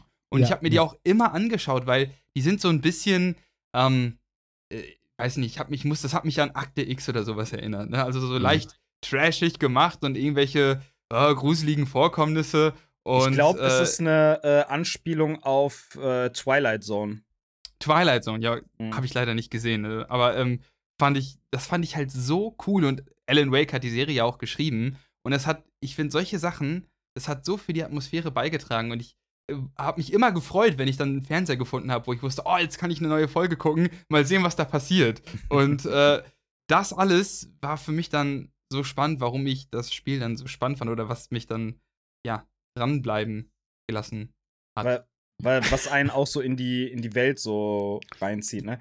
Ich, ja, Ich finde es so krass, also jetzt, das ist nur meine Meinung, ne? Es ist ein Videospiel und der schwächste Aspekt an Alan Wake ist das Gameplay. Alles andere passt perfekt. Auf dem Papier ist es das perfekte Spiel. Setting, Charaktere, Story, so.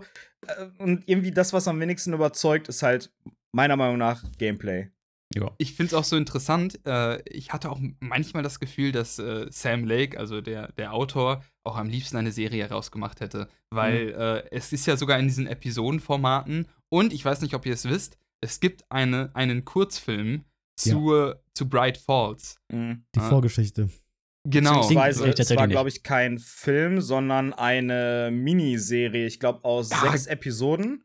ja, und genau. da ging dann ja. eine, äh, eine Folge irgendwie immer fünf Minuten oder so. Aber wenn man das Ganze bei YouTube sucht, wurde das dann jetzt halt zu so einem 30 Minuten zus Ja. äh, zusammengeschnitten. Wir können euch das übrigens gerne mal unten in den äh, Show Notes verlinken, liebe Kunis. Dann könnt ihr euch das mal reinziehen.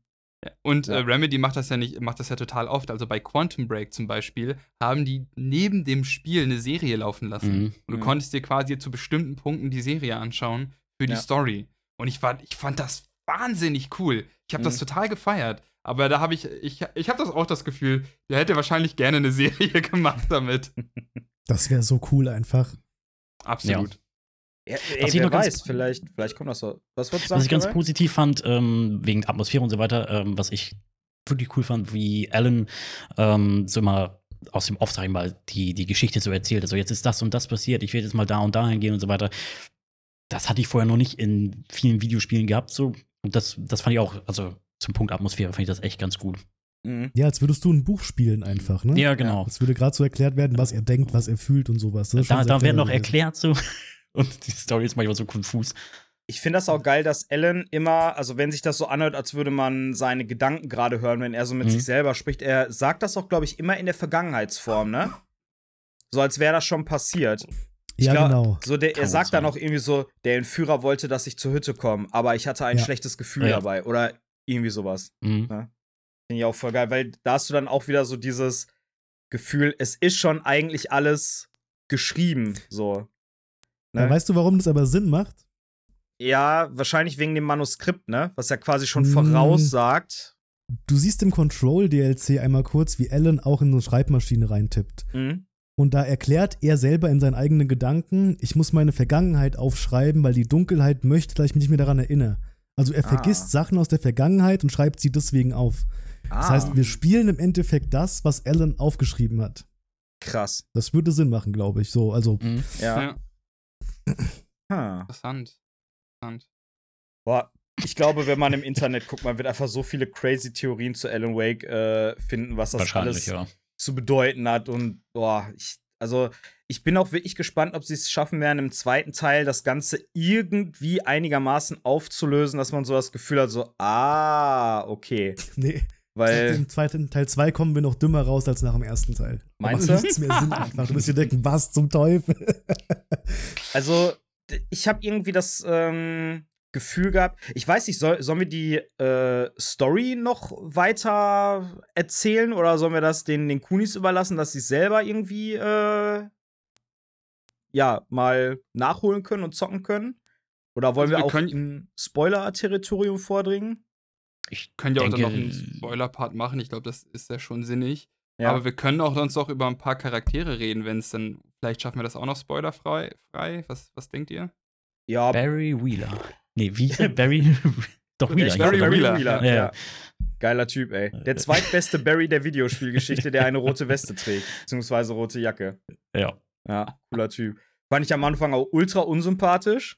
Und dann irgendwann mit der Zeit, also Barry hat mein Herz gewonnen, wo er ein paar Minuten offscreen war wiederkommt und sich einfach eine Lichterkette um den Körper gebunden hat und eine Kopftaschenlampe an eine Birne trägt. Und dann Das sagt Ellen so. Alter, was, was machst du? Und dann sagt er, ja, habe ich gefunden, ist ganz geil, um die Kreaturen äh, von sich wegzuhalten. Da habe ich mich ein bisschen in Barry verliebt. Ab da fand ich ihn sympathisch. Also Barry ist der, der beste Freund von Ellen irgendwie schon seit Kindheit, glaube ich, ne? Und sein und, Agent. Und sein Agent, genau. Mhm. Ja. Der, äh, wa warum genau kommt der nochmal nach Bright Falls? Ich glaube, weil Ellen verschollen war, ne? Der hatte sich nicht Ja. gemeldet, ne? Genau, ich glaube, der wollte sich um Alan kümmern. Also er wollte ja auch. Das finde ich halt auch so spannend an, an ihm, weil im Endeffekt, am Anfang wirkt es auch so, dass ihm Alan an sich scheißegal ist. Er will, Das dass dachte Alan, ich aber auch. Ja, genau, weil er will halt, dass Alan es wieder gut geht, damit er schreiben kann, damit er ein Buch schreibt und er Geld verdient. Mhm. Ähm, Ja. Und so wirkte der dann ja immer. Aber dann irgendwann merkt man so, nein, okay, doch, die sind, die sind doch Freunde. Und, der, und, und das fand ich halt auch wieder so gut geschrieben. Ähm, Mhm. Das hat mir richtig gut gefallen. Aber am Anfang kommt er tatsächlich wirklich dahin, einfach nur um nachzusehen, ob es Alan wirklich gut geht. Mhm. Ja, aber auch nur, weil Alan sich ja eine Woche nicht mehr gemeldet hat. Und Barry ruft ja jeden Genau. Tag öfter an. Ja. Ja, genau. Deswegen ist er halt so penetrant einfach und fliegt dann direkt dahin. Aber da muss man ja auch sagen, am Anfang denkt man, oder gut, aber wenn man so sich das denkt, denkt man sich da auch so, ey, komm Leute, ich habe jetzt eine Woche Urlaub, lass mich in Ruhe.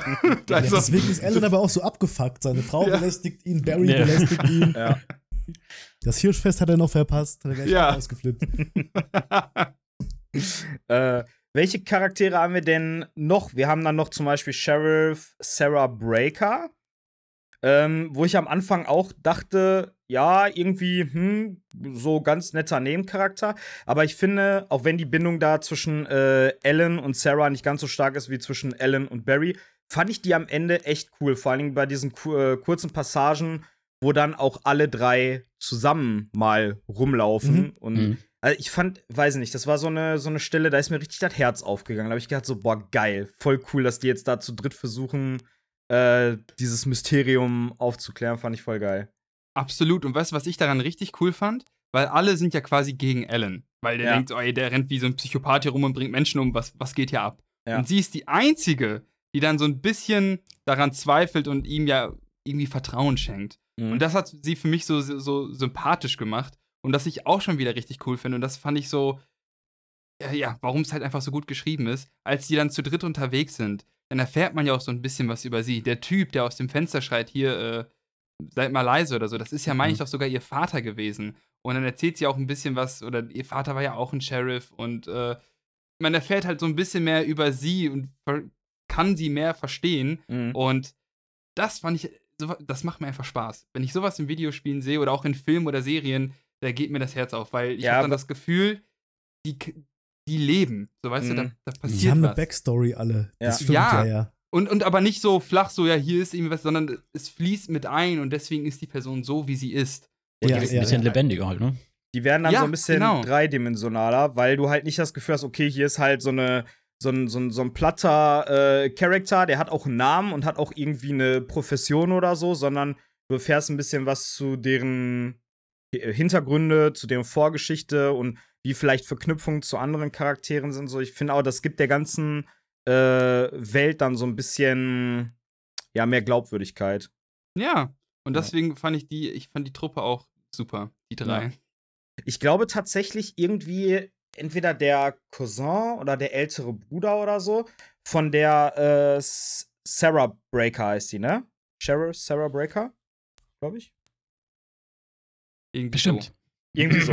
äh, wird, glaube ich, im äh, zweiten Teil auch eine Rolle spielen, ne? Weiß es nicht. Das Da im Zweiten Teil. Ja. Ich meine, ich habe da irgendwas gehört, dass irgendwie ein Verwandter von der äh, von Sheriff Breaker da auch auftauchen wird. Das kann gut sein, ja. Das weiß ich aber auch nicht. Wer weiß, vielleicht ist ja nach dem ersten Teil die Sarah auch verschwunden. Wir wissen ja nicht genau, wie das so ne, halt zusammenhängt. Ich bin, ich bin mal gespannt. Ähm, ja, wen haben wir Wen- denn da noch? Cynthia Weaver? Ja? Ja, die Lady of the Light, ne? Ja. Ähm, aber da können wir vielleicht wegen Spoiler-Sachen gleich dann darauf noch eingehen. Wen ich interessant finde, und wenn ich aber auch nicht versteckt, äh, verstanden habe, ähm, Agent Nightingale, weil der jagt ja Alan Mhm. und der weiß ja auch, dass da irgendwas vor sich geht. Mhm. Aber es wird im Spiel ja nicht aufgelöst, warum er ihn jagt oder weil man wirklich das Gefühl hat, der Typ hasst ihn. Das habe ich auch 0,0 gecheckt, ohne Witz. Aber ich glaube, das wird auch nicht aufgelöst. Oder habe ich. Nee. Aber wisst ihr, Okay. was interessant daran ist? Ähm, in Alan Wake 2 sehen wir Alex Casey an der Seite von Saga Anderson. Mhm. Und sie sagt einmal zu Alex Casey, ähm, ich bin hier mit Officer Nightingale. Aber das ist nicht Nightingale, das ist Alex Casey, der neben ihr steht. Hm. Das ist irgendwie noch so eine ganz krasse Oh. Mindfuck-Geschichte dahinter. Ähm, was auch immer es damit zu tun hat, keine Ahnung. Es Aber wird das immer ist, wilder. Mit dem zweiten Teil hat es noch irgendwas auch damit zu tun. Äh, Ich ganz kurz, was. heißt, sagt sie, ich bin hier mit Officer Nightingale oder wegen Officer Nightingale? Weil ich habe gehört, dass ähm, Saga Anderson nach Bright Falls kommt, um den Fall des verschwundenen Nightingale aufzuklären. Ich meine, sie kommt wegen Alan Wake sogar dahin. Okay, wow. Wir werden sehen. Wir werden sehen. Mhm. Aber interessant. Weil das würde ja auch tatsächlich Sinn ergeben, weil ähm, er liest ja tatsächlich, also Nightingale liest Seiten, die Ellen geschrieben hat, über sich selbst. Und äh, das war ja so, so ein Mindfuck-Moment Mhm. für Nightingale. Und das fand ich super lustig, das dann in diesem. Me meinst du, wo die in der Zelle sind? Wo die Ja, in der ja, und Zelle sind und er sagt, Moment, das kenne ich doch. Und dann liest er so und dann auf einmal Genau. Und, Ja. und diese Seite kannst du ja auch lesen und dann steht da, Nightingale liest eine Seite über sich selbst und denkt sich so, was geht hier gerade ab? Und das fand ich so genial. Also, aber das war so eine Frage, die irgendwie komplett offen geblieben ist und das, fand- das Und- fand ich immer so ein bisschen schade. Ist der nicht aber auch am Ende vom Spiel immer noch da und guckt durch so eine Scheibe durch, obwohl der eigentlich aus der Dunkelheit rausgezogen wurde? Wo Mhm. guckt der denn durch eine Scheibe? Ja, da- Ganz zum Schluss, wo du nochmal alles siehst quasi, wo dann auch Rose da steht mit dieser Lampe so in der Hand. Genau, und Ah, direkt stimmt. hinter ihr. Da ist dann nochmal Nightingale hinten im Fenster drin. Äh, Ganz im in, de, in der Szene, wo man auch die Sarah sieht, ne? Ja. Ja, stimmt. Ist das So, mir. und äh, warum ist der noch am Leben, obwohl er von der Dunkelheit ja rausgezogen wurde? Aber er stand da ja auch ganz im irgendwie Dunkeln, hat er ne? damit was zu tun, wette ich, dass da noch Ohne Scheiß. Furell, das ist, wenn jemand anderes redet, das Problem hatten wir damals auch mit dem Chris gehabt, wenn jemand anderes redet, hört man dich fast gar nicht. Entschuldigung. Ich also, ne, nicht, dass du denkst, wir wollen irgendwie mit Absicht über den Mund fahren oder so. Ich weiß nicht, wie die anderen beiden das hören. Ich, ich mach dich mal ein bisschen. Ah, du bist schon bei mir auf 165 Prozent. Weiß nicht, was es ist. Keine Ahnung. Äh, was wolltest du sagen? Was mich jetzt? Ja? Ja, ich sagte, man sieht Nightingale ja hinten auch, also er steht ja komplett im Dunkeln, ne, weil das ja gesagt wurde halt, ne, dass er wurde ja eigentlich von der Dunkelheit irgendwie, ja, so aufgesogen, sag ich mal, oder we- weggeholt. Ne, ich weiß nicht, Aber ob das, vielleicht, weil diese Sarah wird ja auch einmal von der Dunkelheit, wie sagt man, eingenommen, sag ich jetzt mal, wo sie quasi Ellen und Barry austrickst und die beiden betäubt. Und ganz am Ende hat sie ja, glaube ich, so eine Öllampe oder so in der Hand. Wo die Kamera dann so rausfährt Mhm. und Nightingale hinten im Fenster äh, steht.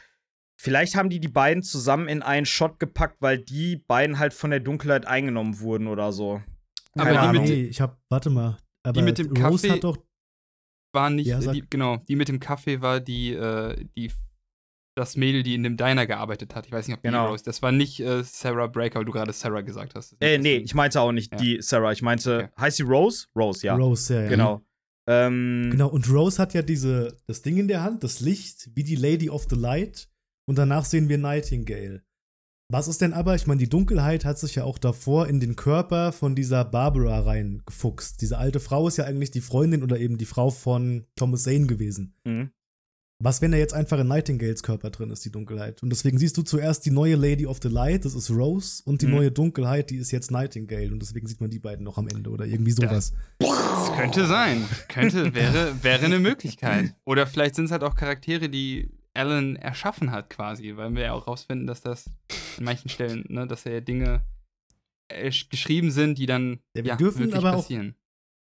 vielleicht Thomas Zane da auch nicht vergessen. Da gibt es auch eine super geile Theorie dazu. Dass Thomas Zane, der konnte ja auch Dinge erschaffen. Sowas wie Mhm. den, den Tiefseetaucheranzug und so. Jetzt komme ich dann vielleicht aber auch schon wieder zu weit in den Spoilerbereich, glaube ich.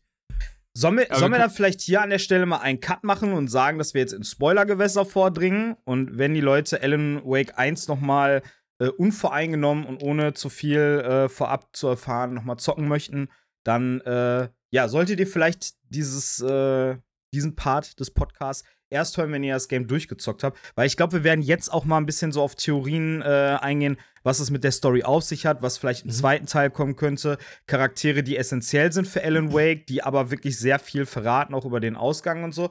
Also, Kunis, ich würde sagen, wir machen jetzt ab hier einen Break für den Spoiler-Part. Und wenn ihr Alan Wake 1 durch habt, könnt ihr ab hier weiterhören. Oder wenn es euch einfach egal ist, wenn ihr sagt, ich ziehe mir auch so Spoiler rein. okay. Weiter geht's.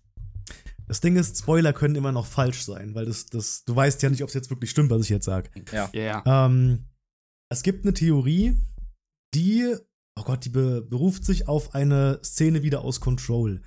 Da spricht Alan Wake nämlich von irgendeinem, es ist wie so eine Art Loop, erzählt er irgendwas, aber so ein bisschen wirr vor sich hingestammelt. Hm. Und Da erzählt dann die, Theor äh, die Theorie, dass Thomas Zane Alan Wake geschaffen hat, geschrieben hat und Alan Wake aber Thomas Zane geschrieben hat. Deswegen kam dieser Loop dann auch zustande. Mhm. Ja, so habe ich auch reagiert, genau. So. Okay. Die Theorie geht aber davon aus, dass ähm, Thomas Zane Alan Wake geschrieben hat, damit Alan Wake nach Bright Falls kommt und eben Thomas Zane aus der Dunkelheit wieder rausholt. Das macht aber keinen Sinn, weil Alan Wake kommt ja nicht auf die Idee, nach Bright Falls zu fahren, sondern Alice. Aber Alan Wake sagt einmal im Spiel, dass er diese Schreibblockade aus dem Nichts bekommen hat und er kann sich auch nicht erklären, warum die auf einmal da war. Und das wird so aus dem Nichts heraus erzählt, wo ich mir gedacht habe, was, wenn das aber der Punkt ist, dass ein Thomas Zane Alan Wake diese Schreibblockade geschrieben hat, damit die irgendwie nach Bright Falls kommen. Hört sich jetzt vielleicht sehr übertrieben gedacht an, aber auch in Control erfahren wir, dass diese ähm, Kräfte der Dunkelheit, die sind nicht nur auf Bright Falls begrenzt. Das heißt, du kannst wirklich durch das, wenn du irgendwas schreibst, kannst du die gesamte Welt damit beeinflussen. Mhm. Auch wenn Alan und Alice immer noch in New York leben, kannst du durch Schreiben in Bright Falls kannst du das beeinflussen. Weißt du, was lustig Ähm. ist, was mir gerade einfällt? Dass ähm, dieses alte Haus aus Control, wo ja wirklich auch ganz viele im Panoptikum, wo ganz viele von diesen crazy Gegenständen äh, gesammelt sind, die quasi diese, wie heißen die, alternativen Weltereignisse, die die Dinger auslösen. Dieses Federal Bureau of Control steht ja auch in New York. So. Ja. Was wäre denn, wenn vielleicht die Schreibmaschine von Alan eines von diesen Objekten Dinger ist, wär. Ja, Objekte die diese Ereignisse auslösen können? Auf jeden Wer Fall weiß. interessant, weil wir wissen ja aber auf jeden Fall sicher, dass äh, ähm, Thomas Zane den Klicker äh, in die Welt gebracht hat. Ne? Das war ja das Ding, womit man quasi die Dunkelheit besiegen kann. Mhm. Und jetzt, wie das wäre vielleicht gar nicht so unrealistisch, dass er Charaktere ja quasi geschrieben hat. Also ich, Ja. äh, was ich mir jetzt auch denke, ist so, ich muss definitiv Control weiterspielen. Aber Pat, wo du das eben gerade noch erzählt hast mit der Schreibmaschine, das macht echt Sinn, weil auch in Control wird ja noch mal auf Thomas Zane eingegangen. Mhm. Ähm, die Leute von Control kennen Thomas Zane. Ja. So, wenn der diese Schreibmaschine hat, du, ich, ey, ich muss halt das DLC da jetzt aber ein bisschen spoilern. Auf jeden Fall siehst du dann irgendwann auch noch mal, wo Alan Wake mit Thomas Zane spricht. Mhm. Vorerst siehst du Thomas Zane aber nicht. Und dann sagt Alan, wie kann es sein, dass du genauso aussiehst wie ich? Und dann geht die Kamera zurück und dann siehst du, dass die beiden fast identisch aussehen. Und dann sagt Thomas Zane, nee, nee, das ist eher andersrum. Nach dem Motto, du siehst aus wie ich. Mhm. Und die beiden, ähm, wie heißen sie, Loki und die Asgard-Band, ja. Mhm. die sagen immer wieder zu Alan Wake Tom. Die sprechen ihn immer wieder Mhm. mit Tom an, nicht mit Alan. Die Mhm. verwechseln Alan Wake mit Thomas Zane, aber die kannten den ja auch schon. Ja, Ja. ich habe immer gedacht, das liegt einfach daran, dass die äh, alte Knacker sind, die ne, sich dann Dachte an ich ihn erst auch, erinnert ja, ja. fühlen.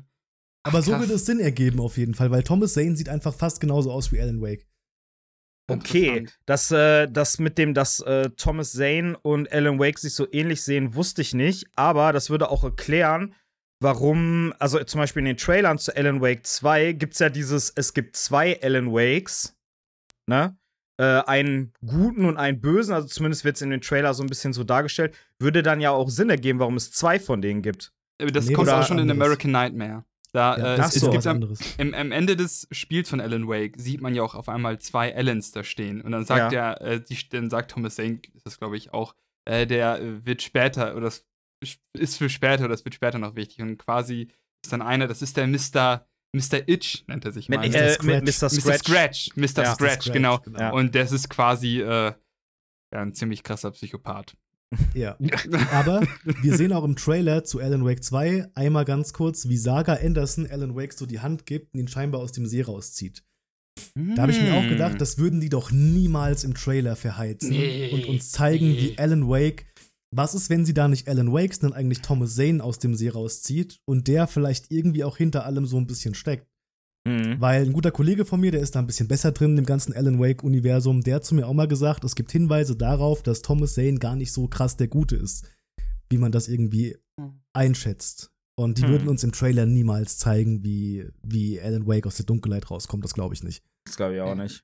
Der war ja jetzt, glaube ich, irgendwie äh, in, in Echtzeit, war der quasi 13 Jahre in der Dunkelheit Ja. gefangen. Ne? Und das, was wir gesehen haben mit diesem, dieses bisschen strange New York, ist, glaube ich, die Welt, die er sich selber geschrieben hat. Er versucht sich da irgendwie rauszuschreiben, ne? Ja, wisst ihr, Ja. warum er nach New York will?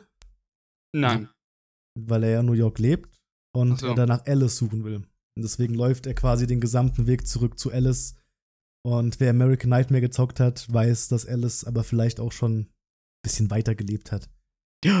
Ah. Da muss ich aber, da muss ich jetzt aber auch noch mal sagen, äh, das würde mich gerne noch mal interessieren, ähm, weil jetzt am Ende von Alan Wake, wir sind jetzt ja auch im Spoiler-Part, am Ende ist er ja quasi, er schafft es, die Dunkelheit für einen gewissen Punkt zu besiegen, ähm, bleibt aber ist gefangen in diesem Nichts, in seinem Kopf, in dieser, in dieser Welt. Versucht halt Mhm. rauszukommen. In den DLCs geht ja auch schon darum, dass er sich selbst findet, um die Kraft zu haben. Und am Ende, der, nach den beiden DLCs, die sich quasi den Kreis drehen, er sagt Ja. ja, okay, ich bin bereit, ich schaffe jetzt, ich komme hier raus.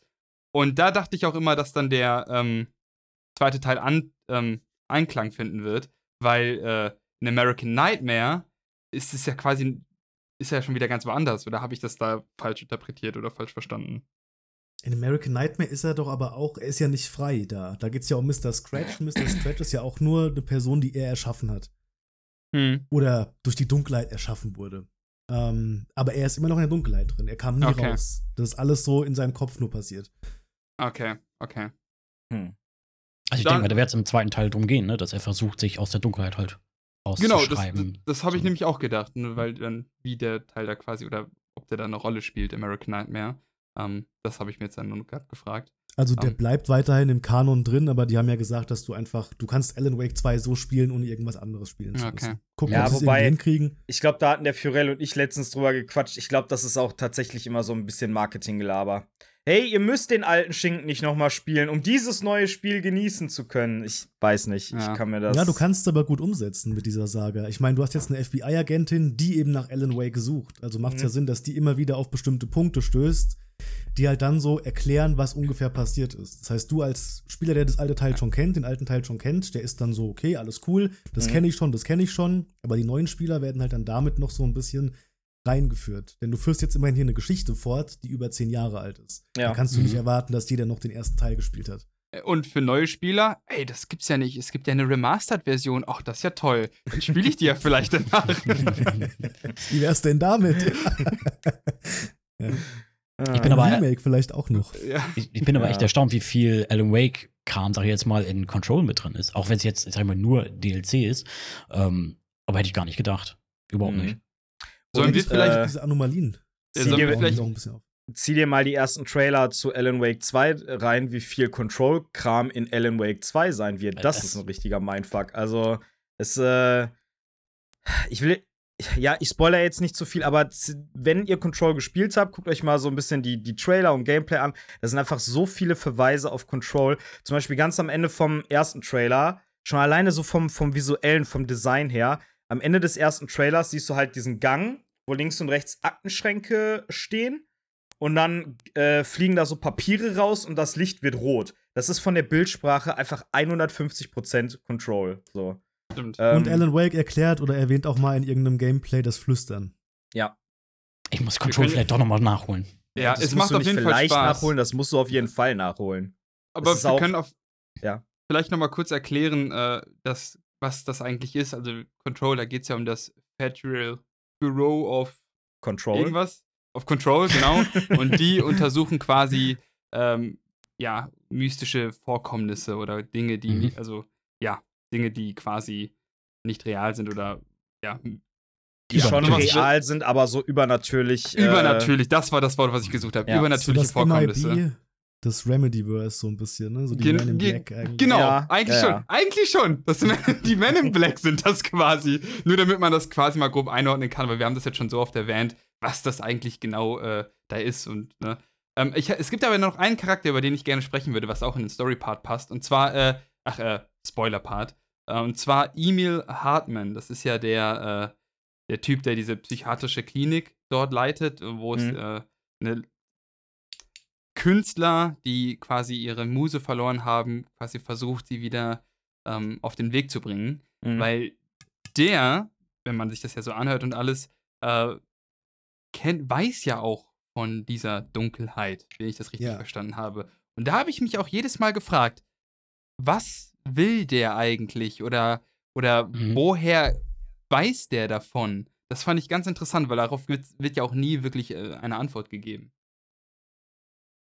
Mm, Er kannte ähm, Thomas Zane auf jeden Fall. Und ich meine, er hat das Ganze auch dann dadurch mitbekommen, eben durch Thomas Zane selber.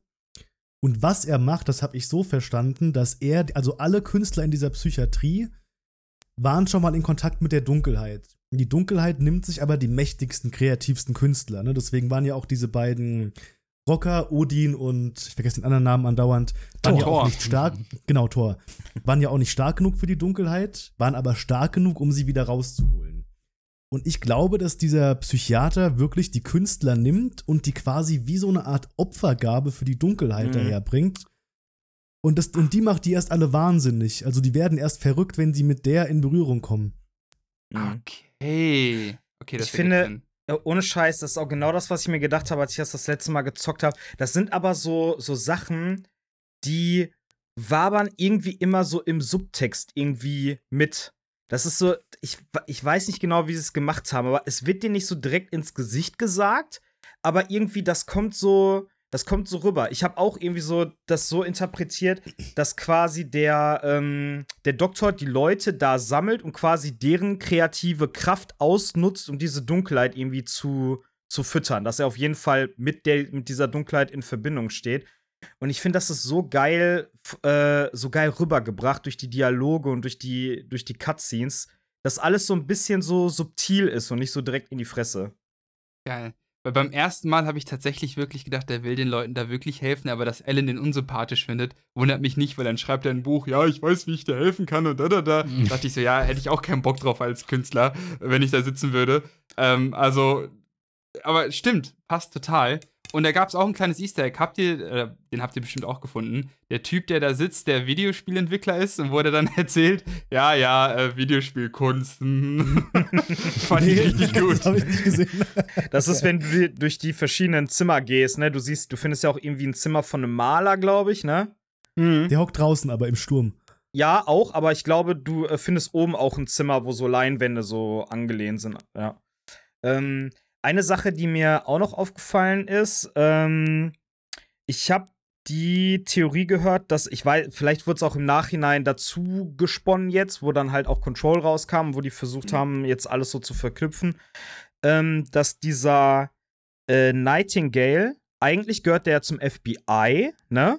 aber dass er eigentlich auch ein Agent des Federal Bureau of Control war, weil kurz bevor, ich glaube, wo äh, Barry, Sarah und Ellen zum Helikopter wollen, reden die noch mal über den Nightingale und die machen da so Andeutungen irgendwie von wegen, ja, äh, sind sie, für welche Geheimorganisation arbeiten sie oder irgendwie sowas. Und da habe ich gedacht, boah, krass, das würde auch die, diese, ähm, die Theorie, dass Nightingale eigentlich zum FBC gehört, würde das voll untermauern. Und das würde auch ein bisschen das erklären, warum Nightingale so einen Hasskick auf Alan Wake schiebt, weil er vielleicht eigentlich mehr auf der Suche nach Thomas Zane ist, weil die Story von Thomas Zane ja schon wesentlich weiter zurückliegt Ja. als die von Alan, weil Nightingale scheint ja jetzt auch nicht mehr der Jüngste zu sein. Er wirkt ja auch irgendwie wie, was weiß ich, Anfang 50 oder so. Also, ich weiß nicht, es, es scheint alles irgendwie so super strange verknüpft zu sein. Aber Aber meinst du, die haben damals schon so weit gedacht? Ich weiß nicht. Ich kann es mir eigentlich nicht vorstellen, dass man so weit dann im Voraus plant, aber ja, es das ist wäre jetzt auch so mein Gedanke gewesen.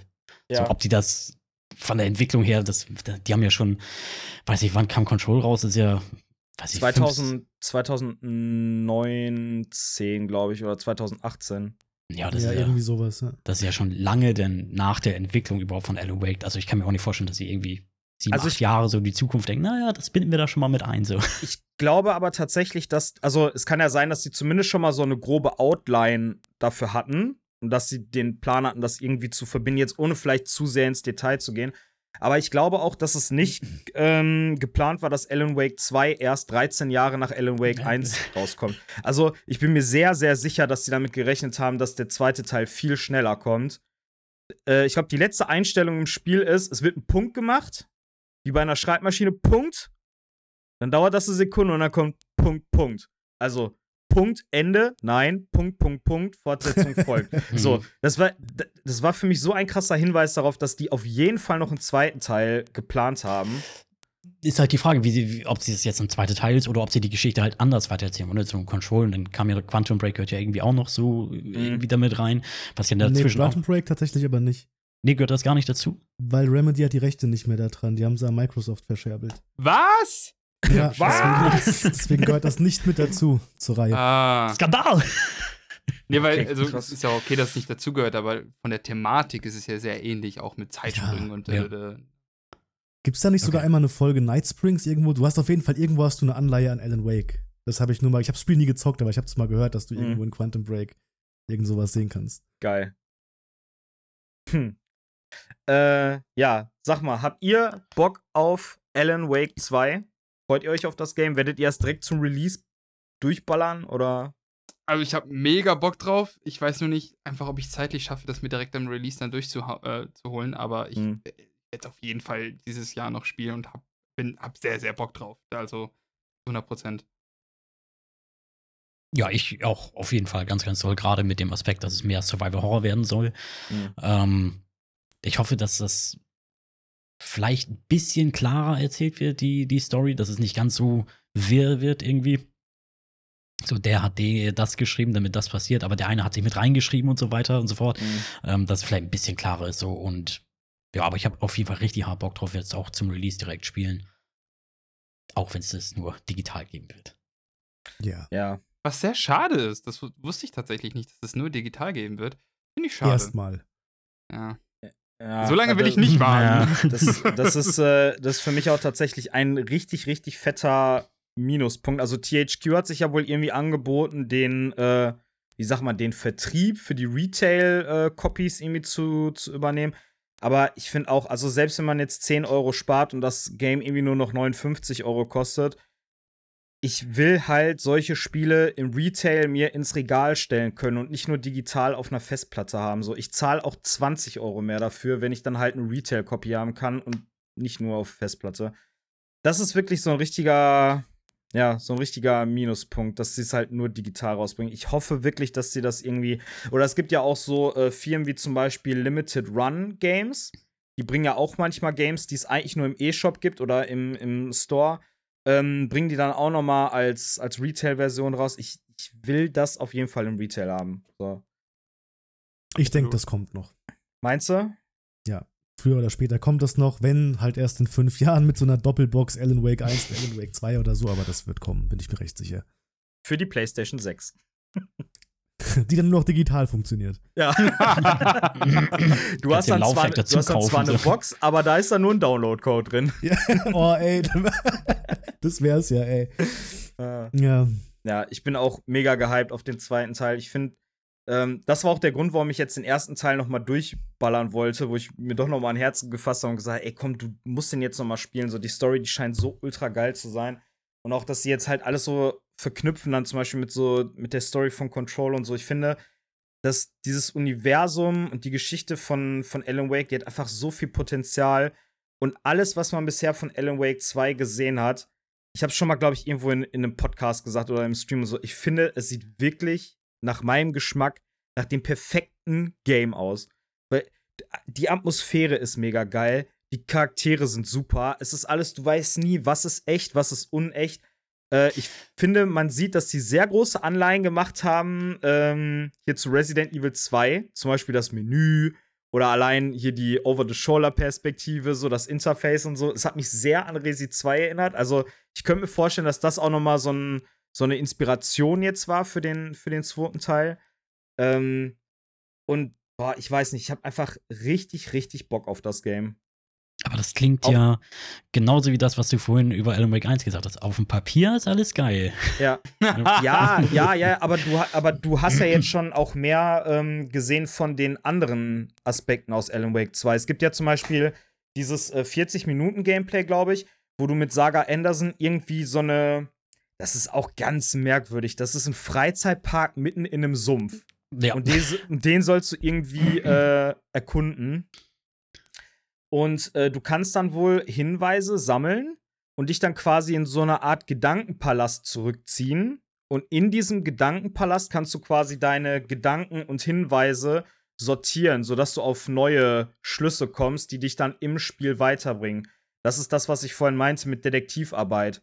So, du hast halt nicht mehr nur dieses, ja, ich renne jetzt geradeaus und knall Gegner ab, sondern nein, du musst auch ein bisschen überlegen, du musst rätseln so.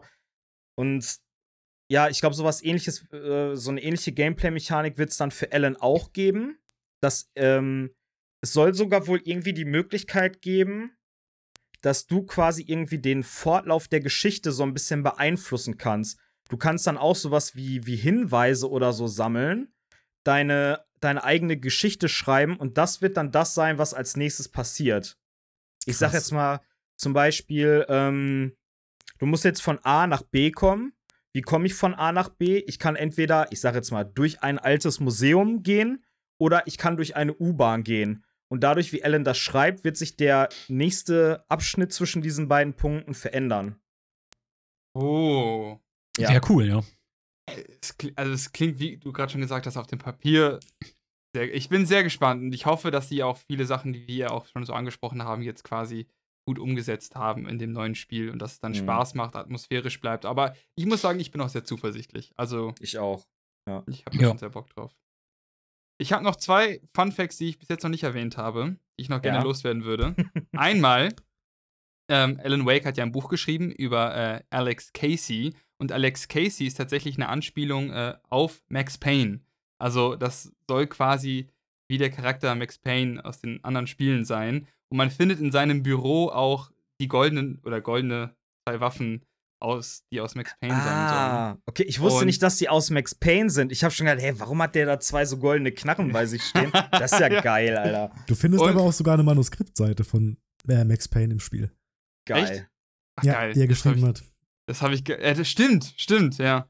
Und, das fand ich auch ganz witzig, es gibt einen QR-Code versteckt. Das sieht ein bisschen weird aus tatsächlich. Den kann man dann Ja. scannen. Und dann findet man, dann kommt ein Bild von äh, Sam Lake, wie er dann das Gesicht macht. Also guckt ihr da ungefähr so. Und äh, das ist quasi das Face-Modell, was er gemacht hat für, äh, für Max Payne. Fand ich ganz witzig. Geil. Mit der Unterschrift Consti Constipation, was bedeutet äh, Durchfall. So, so quasi ein Durchfallgesicht. Fand Aber ich- schön, dass du es eben angesprochen hast. Ähm, Gerade auch für Firel, für dich vielleicht, weil du Control noch nicht gezockt hast. Ja. Es gibt mehrere von diesen QR-Codes im Spiel. Ich Echt? Und Ja, ja. es gibt ganz am Anfang einen im Albtraum, dann gibt es später noch mal einen in der, in der Holzhütte bei, ähm, bei dem Hund Max da, wo dann auch Dunkelheit reinkommt.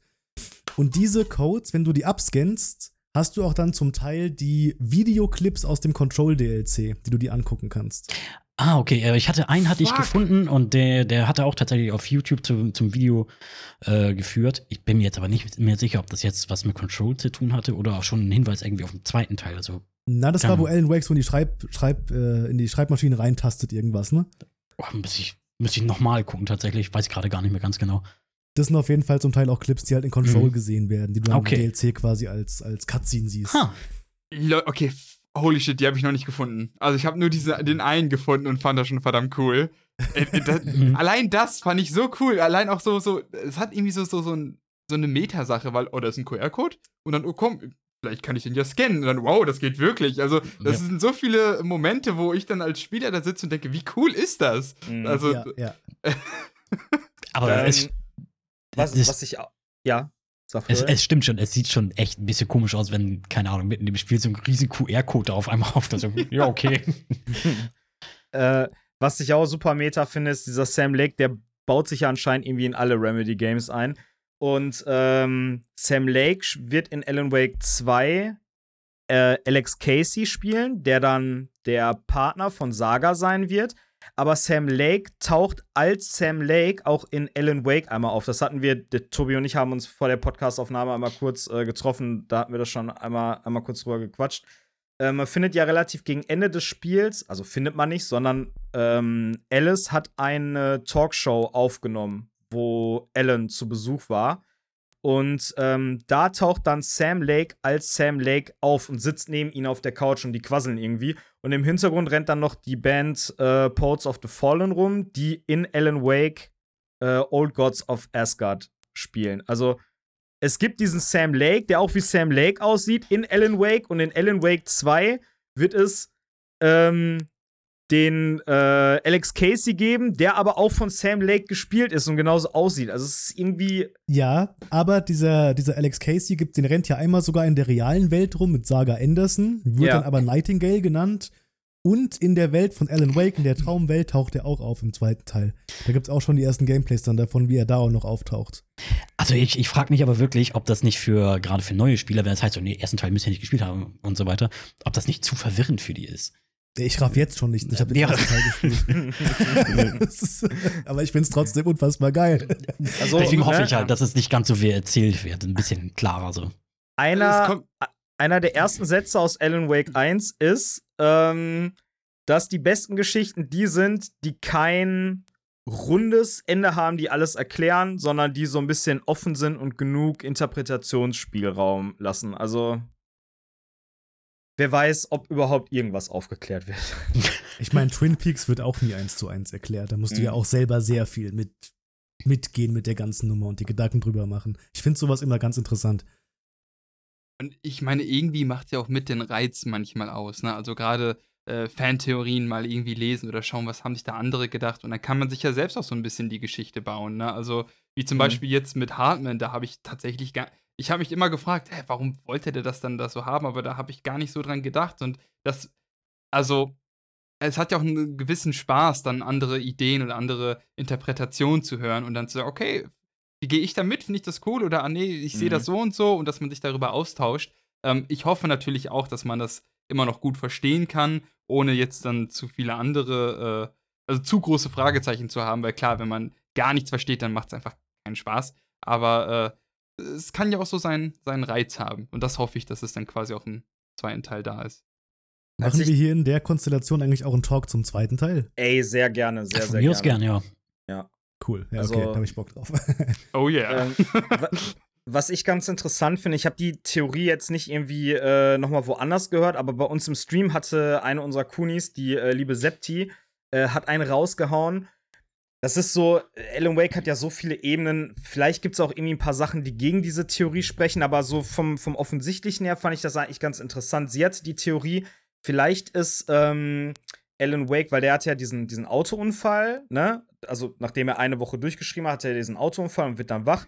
Und die Septi hatte die Theorie, dass ähm, alles, was in Alan Wake stattfindet, vielleicht gar nicht wirklich stattfindet, sondern dass er einfach nur einen Autounfall hatte und im Koma liegt. Und es gibt tatsächlich so ein paar Sachen, die darauf hindeuten. Also, ähm, irgendwie am Ende gibt es irgendwie wohl eine Szene, da taucht Thomas Zane auf, irgendwie so in der Dunkelheit, und sein Kopf sieht einfach aus, dieses Licht von seinem Kopf sieht einfach aus wie so eine OP-Lampe, wie die Lichter bei so Mhm. einer OP-Lampe. Und du hörst, du hörst im Hintergrund äh, auch dieses Piep, Piep, Piep, wie von so einem äh, Herzdingsbums-Gerät, das, was deinen Herzschlag äh, misst. Und da gab's, es gibt, es gab so viele Anspielungen, mir fällt das jetzt nicht mehr alles ein, aber da hat die Septi immer geschrieben, guck mal, siehst du das, das deutet auch darauf hin. Siehst du, das deutet Aber auch wie darauf hin. erklärst du dir dann Control und dass die Jessie aus Control weiß, wer Alan Wake ist? Ja, das in dem Zusammenhang macht es natürlich keinen Sinn, ne? Aber guck mal, schon alleine der Name Alan Wake. Hm. Also, ne, A. Mhm. Wake, awake, aufwachen. Also, es ist Bruder so. von Ralph Sleep. Ja. ja, keine Ahnung. Ich fand es eigentlich ganz interessant, so als, als Theorie. Aber würde dann wahrscheinlich auch nur auf den ersten Teil passen und nicht auf alles, was dann danach kam. Ja. Jo. Mal gucken, was da noch alles kommt. Ey, am Ende wird es noch so richtig verwirrend, dass Alan Wake hat sich selber erschaffen, weil Thomas Zane eigentlich sein Urgroßonkel aus einer anderen Dimension ist oder irgend so ganz komische Sachen, ey, was da noch alles passieren könnte. Also, Also für ich hatte auch in, in irgendeinem Video hatte ich auch irgendwie, ähm, da wurde erzählt, dass Thomas Zane eigentlich sein Vater ist. Und er sich aber ja nicht mehr an ihn erinnern kann, weil Thomas Zane und er hat sich ja irgendwie rausgeschrieben und so weiter. Also da gibt es so viele Sachen, was sein könnte. Also für mich war eigentlich ähm, ganz klar am Ende, also in diesem Moment, wo ich diese, diese Cutscene gesehen habe, am Ende von äh, Alan Wake 1, dass Alan Wake nicht derjenige ist, der was schreibt und äh, schafft, dass er nicht diese Macht hat, sondern dass er auch einfach nur ein Produkt von Thomas Zane ist, dass Thomas Zane Alan Wake geschrieben hat. Das würde dann auch vielleicht so ein bisschen erklären, warum Alan aussieht wie Thomas und warum Thomas auch sagt, nein, ich sehe nicht aus wie du, sondern du siehst aus wie ich, weil Ja. Alan sein Produkt ist und vielleicht Thomas Zane an sich selber gedacht hat, als er diese Figur Alan geschrieben hat. Weswegen die sich dann so ähnlich sehen. Also, weißt du, Thomas hat ein Buch geschrieben. Ja, der Protagonist, der ist so ein bisschen an mir selber angelehnt. Also sieht er auch aus wie ich. So Da habe ich auch schon drüber nachgedacht und es würde Sinn machen, wenn Alan Wake einfach aus dem Nichts erschaffen worden wäre. Mhm. Aber du hast halt auf den offiziellen Seiten hast du Geburtsdaten von Alan Wake. Wie blöd wäre es von Thomas Zane einfach zu schreiben, ja, jetzt wird er hier geboren, als Kind macht er dann das und das und da Mhm. hapert es dann schon wieder ein bisschen. Aber bei ähm, Alice weiß man so gut wie gar nichts von der Vorgeschichte. Und sie kam ja auch auf die Idee, Alan nach Bright Falls zu bringen. Mhm. Vielleicht ist Stimmt, sie ja. geschaffen worden von Thomas Zane. Vielleicht aber auch nicht. Ja. Aber sie kam ja nicht nur, also sie hat ja tatsächlich vorher mit dem Hartman telefoniert und das war ja dann auch mit der Grund, warum sie nach Bright Falls gegangen sind, damit er da ja quasi in Reha geht. Ähm, Das heißt, die Dunkelheit ist eigentlich daran schuld. eigentlich war es die Dunkelheit. Eigentor. Ja. ne, ist ganz Goonies, ihr interessant. seht, es ja. gibt eine Menge Theorien zu Alan Wake und wir sind sehr gespannt, ob dann im zweiten Teil irgendwas davon aufgeklärt wird oder ob wir äh, am Ende dann noch dümmer rausgehen, als wir reingekommen sind. Ja, ähm, habt ihr noch irgendwas zu Alan Wake 1, zu Alan Wake 2? Möchtet ihr noch was loswerden? Nein. Nö. Ich muss erstmal jetzt alles verarbeiten. Lohnt sich auf jeden Fall zu spielen. Auch wenn es so ein Ja. bisschen konfus manchmal klingt, aber äh, ich fände, es ist immer noch eine tolle Geschichte und es macht einfach Spaß und jeder kann sich so ein bisschen, ja, sehr rein interpretieren, was man, was man halt möchte und äh, es ist ein spannendes, interessantes Spiel. Ja. Vielleicht Okay. haben wir es auch hier ein bisschen konfuser dargestellt, als es wirklich im Endeffekt ist. Du bekommst ja schon irgendwie Ja. eine klare Lösung am Ende, die eigentlich auch relativ befriedigend ist. Also, Ja, stimmt Ja? schon. Ne? ja. Lass den Leuten jetzt den Glauben, dass man das Spiel versteht, wenn man es durchgespielt hat. vielleicht, vielleicht noch ein ganz kleiner Tipp an euch, Kunis, wenn ihr jetzt sagt, ey, ich bin richtig heiß auf Alan Wake und hab Bock, das zu zocken. Äh, es gibt ja auch eine Switch-Version von dem Spiel. Wenn ihr gar keine andere Möglichkeit habt, das zu zocken, könnt ihr auch die Switch-Variante spielen. Wenn ihr aber mehrere Optionen habt, würde ich euch tatsächlich die Switch-Variante als letztes ähm, empfehlen, weil die sieht schon sehr matschig und outdated aus. Also bevor ihr es gar nicht spielt, spielt diese Version. Aber wenn ihr noch eine andere Möglichkeit habt, egal ob PC, Xbox, PlayStation, ähm, dann spielt lieber eine dieser Versionen. Genau. Äh, ja, ich würde einmal zum Ende noch mal kurz auf unsere letzte Umfrage der letzten Episode eingehen. Wir haben euch nämlich gefragt, was ihr von dem ähm, DLC Separate Ways für Resident Evil Remake, äh, was ihr davon gehalten habt.